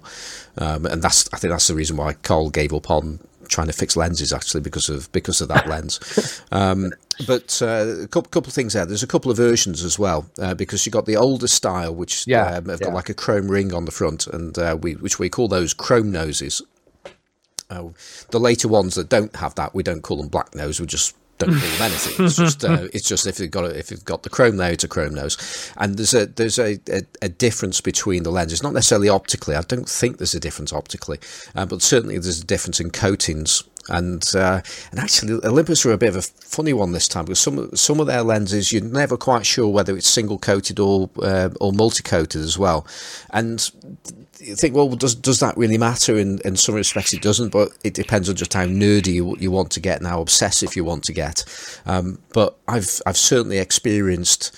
Uh, a difference in contrast and the overall look of the outer focus areas uh, between identical lenses, uh, whether they be silver nose or or, um, or or the conventional ones, and the uh, the silver noses just tend to lack a little bit of contrast, which is pretty much what you would expect with uh, a lesser um, going on in the way of of uh, coatings there, but sometimes that can be more attractive in the outer focus areas.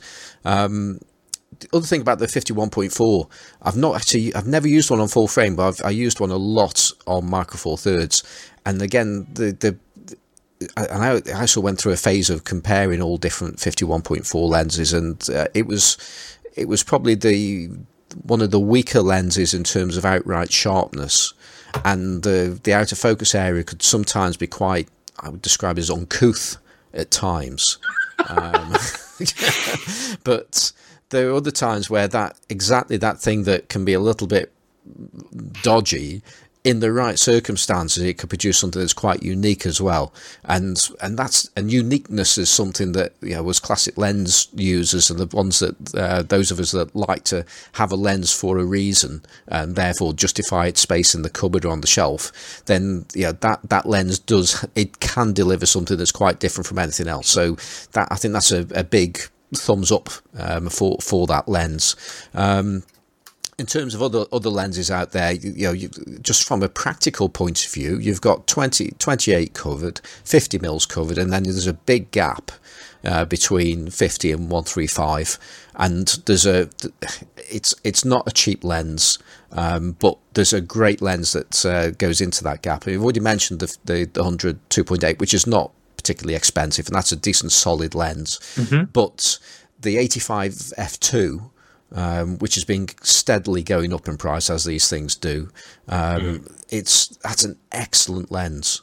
It's it's uh, and it's possibly the smallest um, 85 millimeter um, fastish uh, lens out there, and it's it's a lovely handling lens. In fact, it do, it feels barely bigger than the um, than the 51.4.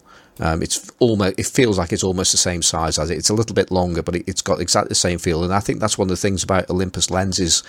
I think they feel great. Um, I think few lenses feel as solid as as as these, these Olympus OM lenses. And uh, Really? yeah, I, I I love the feel of. Uh, Yeah, I like 'em I love too. that focus ring. I think it's absolutely Yeah, brilliant. no, I, I like them as well. That's just that's the one I would put that as their weakest point compared to other stuff I've got. Right. Well, they're they're they're definitely not as solid feeling as a, as your run of the mill Takumar, I would say. But they're be- and I think that's largely down to that large rubberized focus focus Yeah. ring, right? As opposed to like the you know an all metal focus scallop focus ring or something. Yeah. But Even the But no, rings there- feel a little bit loose, and you know. yeah, yeah, yeah. But that there will be so so really just to answer, answer the thing that that you know it just seems like unless you wanted to go wide and you've already alluded to uh, the much wider. I mean, actually, we talked about di- Right. saying there's not not much of a difference between 24 and 28. There is. There's a It's a huge difference. Yeah. So um, that that in itself is you might you might actually head for a 24 and ditch the 28, and then you, then you might end up. Uh, edging yourself more towards say the the 100 um, as as well maybe Okay. Wait, can, can, wait, can I jump in with one other reco here? Because Johnny has al- since Johnny's already brought up the 55 1.2 and 40 f2, so we're kind of out of the budget range. The 21 millimeter f2 uh, Yeah. is a lens that brings like it makes me weak to the knees because fast ultra wides are just so damn sexy, and that one is not gigantic. It's So I, yeah. I, I need to put that one on my bucket list. I this I want that lens. This whole conversation, I've just when you guys have been talking, I've just been looking at this lens online. I, yeah, I mean, just like slap it on a camera, stick some Cinestill in there, go out at night and get up close to people. Oh my god, it'll be so nice. You can Yeah. zone focus it.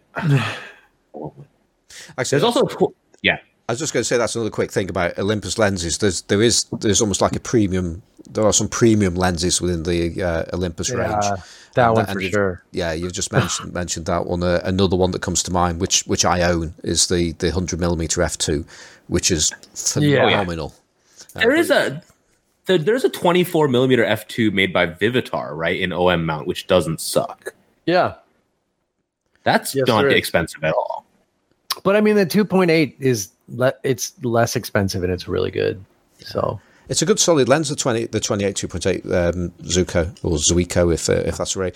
But I mean, I, Yeah. I, I remember having a chat to a friend of mine, Andy, Andy Cottrell, and uh, he used to have a um, a twenty eight two point eight, and he back back in the day, and he described it as the best lens he'd ever had in his life. And he, he sold it for whatever reason, but when he when he when he went away from film, I guess, and and now he, he regrets that because he's had several of those since, and he's never actually actually had one that's ever been as good as that one that he sold. So that there's a potential for sample variation going on there. That's certainly that's what that's what it sounds like to me. But li- listen to this, man. The 21 millimeter f2, 11 elements, 11 elements, nine groups, 20 centimeters close focus, right? 250 grams, 43 millimeters long. Oh, come on. Come on. Is that what we're going to be giving away for the next competition? Oh, I think I'm going to buy one for myself. That's- What's the going rate on one of those then, Perry? yeah, Uh, eBay sold prices are like the cheapest one I'm seeing is what is that in? Do you guys want it in pounds? Like 450 pounds? Yeah, go with that. Yeah, about 450 All pounds. right. That's not terrible. That's, Not bad. that's better than I thought it was going to be. Um, well, thank you very much for your advice on that, gentlemen. I think because I know that you guys need to get off. I don't know why I'm saying this because it's not my goddamn podcast, but somebody's got to be in charge here, apparently. Um, I think we need to um, wrap up these haikus, don't we? Which means Yes. that we need to tackle Paul Friday's mountain of uh, haiku. Yes. So, are we going to pick a couple of these each to read out before Oh, we read are. out his? Yeah.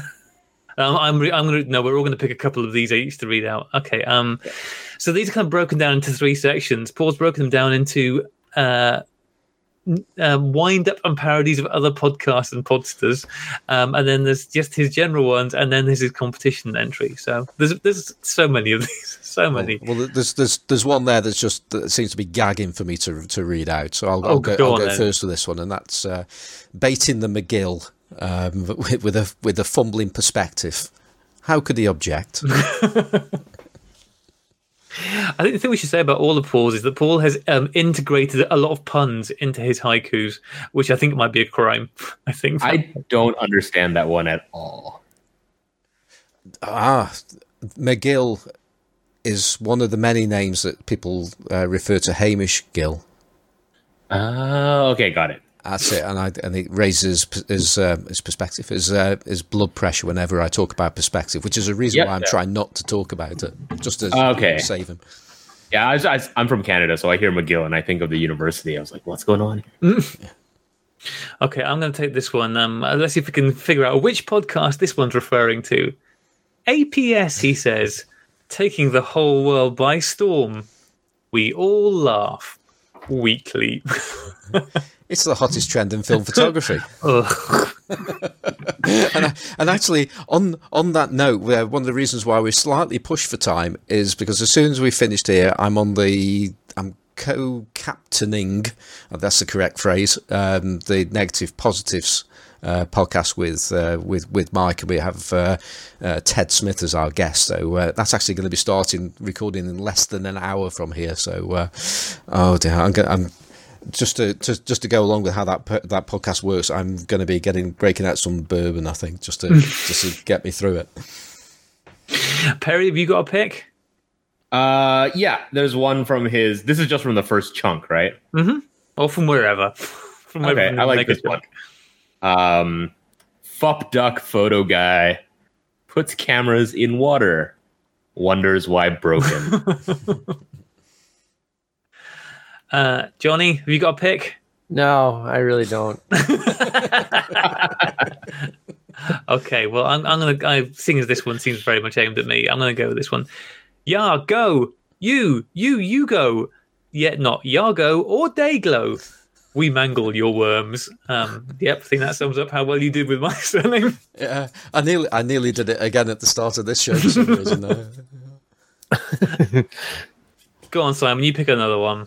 Uh, let's see. Um, uh, Mike G and Graham, bookends of sunburned, sunburned hunkdom. I Hunkdom, not hunkdom. That makes you sound like an S and M club. it does, doesn't it? Uh, we are not worthy. I, uh, I have very little idea what on earth was going on with that. So I have one here that I think describes the customers that Johnny talks about uh, when he describes old people who go into his shop to tell him that film is dead.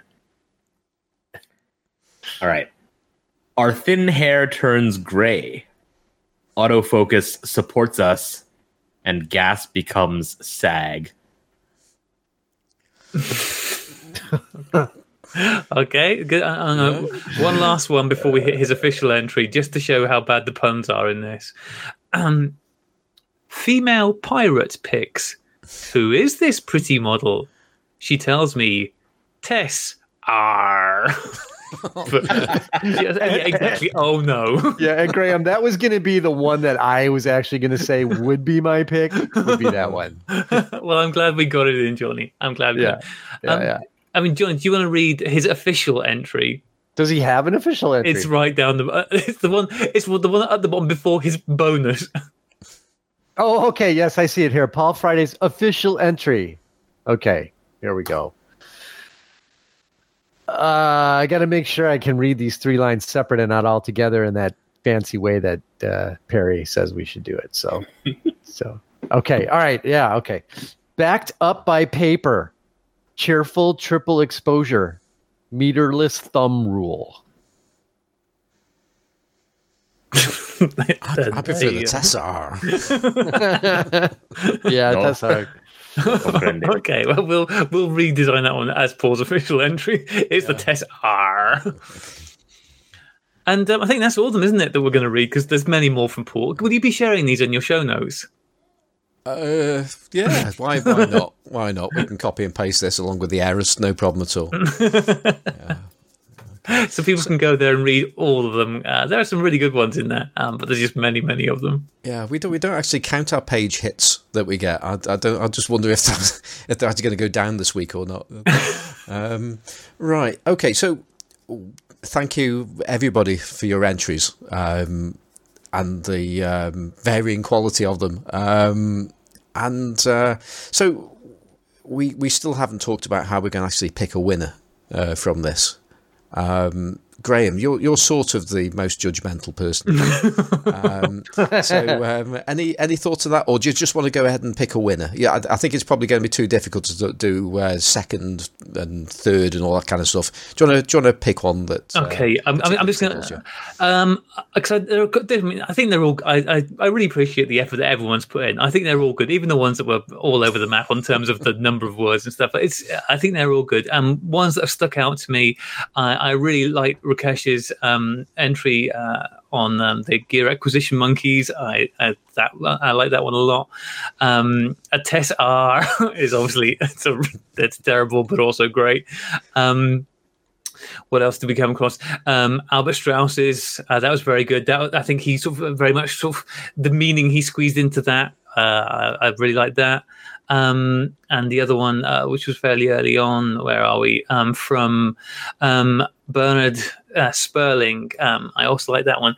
Uh, this is very difficult. Um, but I think sort of. Uh, I'm going to go for the one which has kind of stuck with me a bit, just because it kind of, when I think about what haikus theoretically is supposed to be of kind of conveying a sense of place and feeling, the one that kind of has done it most actually is that one I mentioned, at the early one, um, uh, Bernard Sperling's, which was cold break of the day, an old flat Hanukkah sings beyond the Leica. There's something I like that. I don't know why, but that is the one that stuck in my mind. So, um, but for no better reason than that, that's the one that I'm going to choose as being the winner of this competition. All right. That's a good Fantastic. choice. It, it makes you feel like you're you're in nature, even though he's talking about lenses. Yeah, yeah. there's just something poetic about it, which is obviously what you're looking for in a haiku. Sweet. Well, that, that's that, that's brilliant. And uh, uh, Bernard, if you or Bernard, um, if Both of you. yes, actually, spell, actually, there's two different spellings. Of, oh, I, I wonder if I just copied it incorrectly. There you go. Um, but uh, we, we're not going to announce this in in publicly. It's going to be um, when you've when you've listened to the podcast. Uh, hopefully, you will. Um, uh, get in touch with us, um, and you already know how to get in touch with us because you already sent an email to us. So um, just drop drop us a line, and then we'll make the arrangements to get your uh, uh, lens over to you from Hong Kong. Um, So uh, well done, Bernard. Or Bernard. Congratulations. Bernard. yeah, yeah. Okay. Um, okay. Well, I'm just thinking um, we we are a little bit short on time on this show, so I think unless somebody's got anything that they really want to get off their chests. Uh, Yeah, can we talk about street photography? Yeah, I really can we open that up again? Sorry about that, guys. I feel like we're going to have to get Eric on so we can do a right of reply to the reply. um, right, okay. So, um, Graham, uh, thank you very, very much for coming coming back. Having been on here once, and you've you've come back within two weeks. So, um, well, well, well done, you.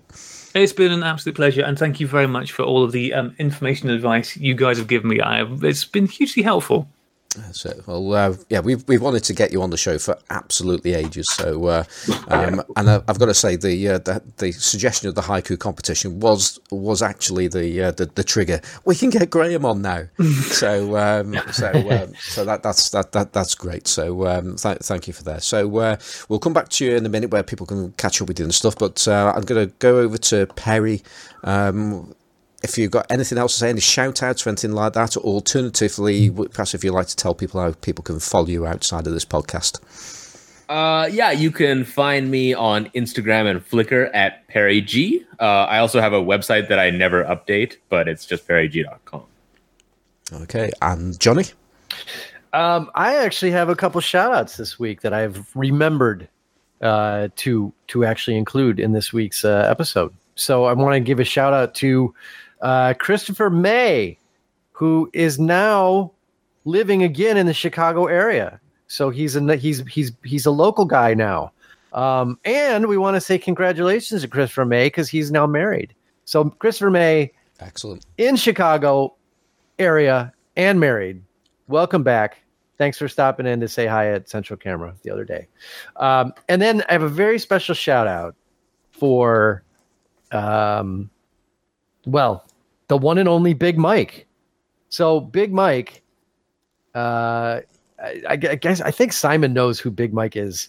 We all had to ask who's Big Mike, and Simon's like, you know, Big Mike. Aloha, Big Mike from Hawaii. Everybody knows Big Mike. Aloha, big, uh, big, yeah. Aloha, Big Mike from Hawaii. So Big Mike was kind enough to send me an actual through the mail physical postcard um, at Central Camera, and it has a beautiful picture of uh, some palm trees on the front, um, and it's it's a very nice photograph on a very nice postcard with a very nice note on the back, which I will now read for everyone to hear. So. Uh, uh, Big Mike says, Aloha from Hawaii. Thought I'd send in some classic lenses listener mail the old fashioned way on a 5x7 Ilford fiber based classic matte darkroom print that I made. Podcast number 83, when you and Mike talked about hot dogs and beef, was my favorite to date. Got me dreaming of my hometown and hungry for a visit. Aloha, Big Mike. Can I So there just we go. say, I too have that exact print sent to me by um, Mike Caputo. Uh, that guy is a goddamn delight, and everybody, I think everybody is following him. Everybody should be. He sometimes does stories where he just sings show tunes. Um, also, he's a burly fireman hunk. I mean, he's he's got it all going on. He's he, he's the man we all want to be. Um, I love Mike Pluto, So yeah, Thank you very much, Mike. Yeah, Did you- thanks did- very much, Mike. Did, did yours have the same message on it, Graham? Yeah, it said, um, "Love the Classic Lenses podcast." Uh, I love the bit where you talked about snacks and stuff. Yeah. Uh, and we we we should also say that Big Mike has impeccable handwriting, impeccable handwriting. Like I guess apparently they don't teach kids how to handwrite stuff anymore because you can just text everything now and you don't need to write anything. Um, but he has impeccable handwriting. I haven't seen handwriting like this since I don't know. I got a card from my grandmother. so so so it, it even has a really cool Apollo moon landing stamp on it. So it just the entire package was very thoughtful and and it's much appreciated. Um, we, we Um, Yeah. Sorry. Oh, sorry. Go ahead. I was just going to say we also we also um, and I shared it with you guys as well. There, we also had a, a message via. Um, it was a direct message on Instagram from uh, John Bruning. Um, saying some very very nice things about our show as well, so uh, Ah, which, I, which. I've shared with the guys. I won't read it out now, but uh, uh, but um, yeah, thanks for that one, John, as well. It's Yep. appreciated. Um, and I did just to finish the the the, the wrap ups here. So you can keep up with me on Instagram at uh, at Cisco Photography. You can contact me, visit me, send me a postcard at Central Camera Company in Chicago, uh, and of course you can send an email to the podcast at Classic Lenses Podcast at gmail.com. Follow the podcast at our home, which is classiclensespodcast.com. And of course, make sure on Instagram you visit uh, Best Vintage Lens friend of me of the show. Make sure you get the weekly wrap up or sort of weekly wrap up uh, from Ricardo about each episode. So check that out. Um, and also let's let's give a big shout out again to our sponsor uh, of the Classic Lenses podcast. Uh, Classic Lenses podcast, sponsored by Jeppson's Malört, the fine British Swedish, uh, Swedish schnapps made in Chicago. There goes that sponsorship. There goes that sponsorship. Classic Lenses Podcast, sponsored by Jeppson's Malört. The fine, bitter Swedish schnapps made in Chicago. Uh, Jeppson's Malört tastes like someone vomited up their gin and now you're drinking it from a shoe. And, and Graham, how can how can people uh, keep up with you outside of this podcast? Um, well, uh, the easiest place to find us is at Sunny Sixteen Podcast. Um, if you actually want to touch base with me, then I look after the Twitter side of things. Um, the, wonderful Matthew Joseph looks after Instagram, and he does a great job at looking after our Instagram feed. Um, so uh, you'll find him there.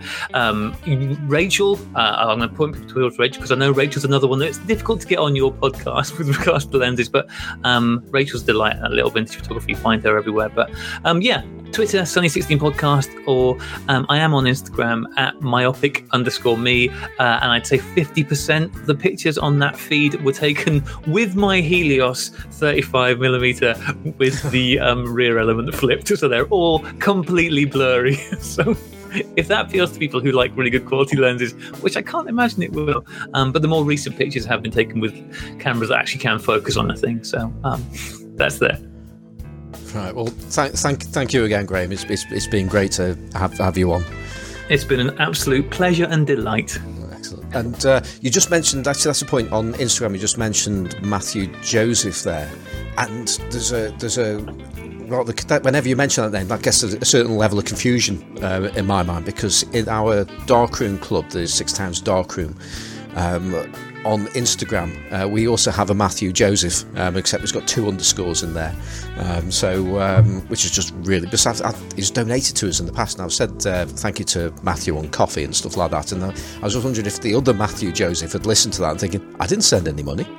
Yeah, so, uh, so yeah, that, that confuses me weekly. That does whenever you, whenever you mention his name there. Um, and seeing that I've just mentioned coffee, uh, we've had uh, some donations. Uh, I'll just find where it's gone. Oh, it's right in front of me. And uh, so I just want to thank uh, Mike Epstein and Barry Carr, who uh, send us a regular amount of money, which is really, really nice of you. So thank you very much. And we also have a donation from Nigel Cliff, um, who's made a small contribution towards Simon's airfare to Kentucky. Um, so uh, it's it got me a few miles down the road. So thank you for that, and I might even make it there uh, late later on in the next half an hour. So uh, thank you, Nigel. And talking about Nigel, um, shout outs uh, for me this week are one is going to be uh, Nigel Cliff because I saw him yesterday. We had a good old chat. Uh, that was at the Wolverhampton Camera Fair. I also met a, uh, a chap called Richard. Didn't get your surname, but uh, it was nice talking to you, Richard. Um, and uh, as already mentioned earlier, I met Nasir for the first and fifth time. so it was nice to actually know who I was I was actually talking to and realising it was somebody I already knew. So that, was, that was great to, to meet you properly, uh, Nasir. Um, okay, so other places for me, I'm on Twitter Simon Four. Yeah, Simon Four. I'm on Instagram as Simon Forster Photographic. I've got an eBay shop where you can still buy those those two items I was pushing last week: the um, the baby Rolleiflex and that Ambi Select lens. Um, and uh, where else am I? I'm on Flickr, but I haven't done anything for ages. Um, I think I think that'll pretty much do it. I think so. Uh, music is by Kevin MacLeod of Incompetech.com. It's called Octo Blues, and uh, and that's it. So I hope you've enjoyed it this week. Uh, well done to Bernard uh, for for winning that lens. Please get in touch with us, and uh, we'll make the arrangements to get it over to you. And um, that's it. So I hope you enjoyed it, and if you can, be like Carl.